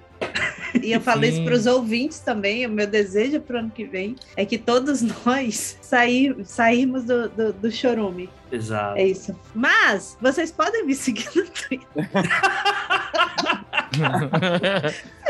vocês quiserem. Enfim, eu dei uma parada no meu perfil principal, que é o Bárbara Escreve. Tô tweetando mais no Bel Escreve. E basicamente apenas shitposting ultimamente. Você está certo. É, é, mas enfim, eu tô. Pro ano que vem, minha meta, na verdade, é tentar me comunicar mais com sinais de fumaça e a newsletter como Isabelle Moraes, né? Tem o link bonitinho no meu perfil do Twitter, mas se for. Ai, o problema é que eu não sei se é newsletter.isabellemoraes.com ou se é isabellemoraes.com barra newsletter. Um dos dois. É, E aí lá eu dou recomendação. Às vezes eu eu reflito sobre coisas aleatórias, enfim. É, ano que vem tem muita coisa vindo por aí também de lançamento. Vai ter o e-book do, da história que eu lancei esse ano, que foi tratado sobre tempestades e outros fenômenos extraordinários, né? Eu vai ter lançamento como. Eu gosto também muito dele. Eu gosto mais do segundo, que vai sair ano que vem, no segundo semestre, que é Hum. Estudo sobre Amor e Outros Venenos Letais. É Maravilhoso. é pra Maravilhoso. caralho. Inclusive, contratem a Bels di- sugerir títulos pros seus livros. porque Puta que pariu. Uhum. Enfim, e aí, é, ano que vem vai ter isso, vai ter o e-book no primeiro semestre e esse no segundo semestre pela Novelera, e vai ter coisa como Bárbara também, vai ter muitas coisas acontecendo ano que vem, Olha só. e, e talvez não seja uma boa ideia sair das redes sociais, mas enfim, eu vou tentar conciliar as duas coisas. Muito bom. Delcio, gostou do episódio? Eu adorei, foi a minha primeira vez participando aí. Eu já tava acompanhando essa retrospectiva já faz um tempo que a gente tá conversando sobre isso. Tava ansioso pra, pra gente discutir cada uma dessas camadas desse submundo que é o mundo editorial. Então foi bem bacana, foi bem divertido. Curti sair mais feliz do que, do que triste, viu? Apesar da- de algumas tretas serem é, bom, o meu jabá, gente, de hoje, ele vai ser para os 12 trabalhos do escritor, porque eu, tal como o Bels, tenho a, a ideia de em 2022 eu, Delson, ser apenas uma lembrança de quem um dia eu fui na internet. E, e- mas eu continuarei presente nas redes dos 12 trabalhos do escritor. Então vocês interajam com o conteúdo, conversem com a gente, deem sugestões, enfim, participem bastante desse perfil do Twitter. A minha pessoa será apenas uma lembrança ano que vem, se tudo der certo, para eu conseguir focar na minha produção de escrita, que foi o lixo esse ano. Mas a ideia é Olha que aí, ó. 2022 seja melhor. Olha Pra aí. combinar com o ano que foi um lixo. É verdade, o Delcio ele vai ser uma lembrança de si mesmo, porque ele vai escrever agora, ano que vem, apenas sobre pseudônimo, que é o pseudônimo AJ Oliveira. Então, tudo que tiver sobre a J. Oliveira vai ser que vai ter escrito. Na verdade, eu doei, eu doei o meu rim pra Jota, tá? É, agora eu tenho três. Já diria craque Neto, esse cara corre demais, parece que ele tem dois pulmões. Né? Enfim, Exato. quebrei o JP agora. Gente, hum, alguma coisa mais pra colocar, Delcio? Por mim, tudo certo já. Já fiz minhas colocações. Mas se quiserem me Ah, seguir eu, no eu Twitter, queria só falar uma coisa para vocês, ouvintes do 12 Trabalho. Usem o link da Amazon do 12 Trabalhos para apoiar o podcast. Assinem Eu- o cu por lá. Se viu? forem Sempre- comprar qualquer coisa, usa o link da gente. Eu ia falar isso agora. Eu só ajudo no Twitter, mas enfim. Eu ia falar isso agora. Estamos. A, eu, a Bels, o Delcio, a gente tá fazendo vários trabalhinhos, tentando, pelo menos tentando, porque é muito difícil. A gente não gosta de rede social, mas a gente tem que usar. Sempre que der, assim, se você não conseguir contribuir com a gente no Padrim, no Catarse. Se puder, pastel um caldo de cana, tamo aí, gente. Eu preciso de dinheiros, sempre é bom. Mas se não puder, compartilhe nossos episódios. Se não puder compartilhar nossos episódios, que eu acho que não tem desculpa, na verdade, você pode, faz se não quiser, né? Mas clica nos nossos links, comprem e-books nos nossos linkzinhos. Pode comprar outras coisas também, se quiser comprar Isso. computador, Pode comprar o PlayStation 5. microfone, Por favor. Vibrador, qualquer coisa. V- Vende vibrador na Amazon, João? Vende. Então é isso, Tem vibrador na Amazon. Que não vai ser de sabonete, né? Entendedores entenderão. E acho que o principal, o objetivo aqui era deixar essa retrospectiva nesse ponto que eu perguntei para eles de sair todo mundo mais feliz do que entrou, né? Porque é um ambiente tóxico, muitas vezes, mas o objetivo de separar as tretas que são não tão bad vibe, mas sim a gente conseguir achar uma flor no meio daquele pântano de merda. É, é isso que a gente queria fazer, entendeu? E dar, pelo menos nesse ano que foi tão difícil, um motivo para dar umas risadas da melhor forma possível, sem ser desrespeitoso e até trazendo entidades que não merecem, como o jovem de 16 anos cabeludo que fala merda. É uma entidade aí que vai, vai veio para ficar. Enfim, acho que é isso que tinha para falar, gente. E a gente se vê no próximo ano. E em retrospectiva, só na próxima. Quando vocês verem uma treta, marquem lá os 12 trabalhos que a gente vai, vai facilitar o meu trabalho e da Bels, que a Bels também já não aguenta mais ficar Sim. separando as tretas toda hora, porque, enfim, né? E é isso, gente. Acho que dá pra gente dar um tchau coletivo. Um Feliz Natal, um Feliz Ano Novo pra todo mundo. Feliz Natal não, que já foi, né? Mas enfim. Ah, Feliz Natal de 2022, Feliz Ano Novo de 2021. E acho que é isso, gente. Vamos dar um tchau pra todo mundo? Vamos. Tchau. Tchau, tchau. Agora tchau. Tchau, coletivo. Tchau coletivo pra todo mundo. Tchau, coletivo.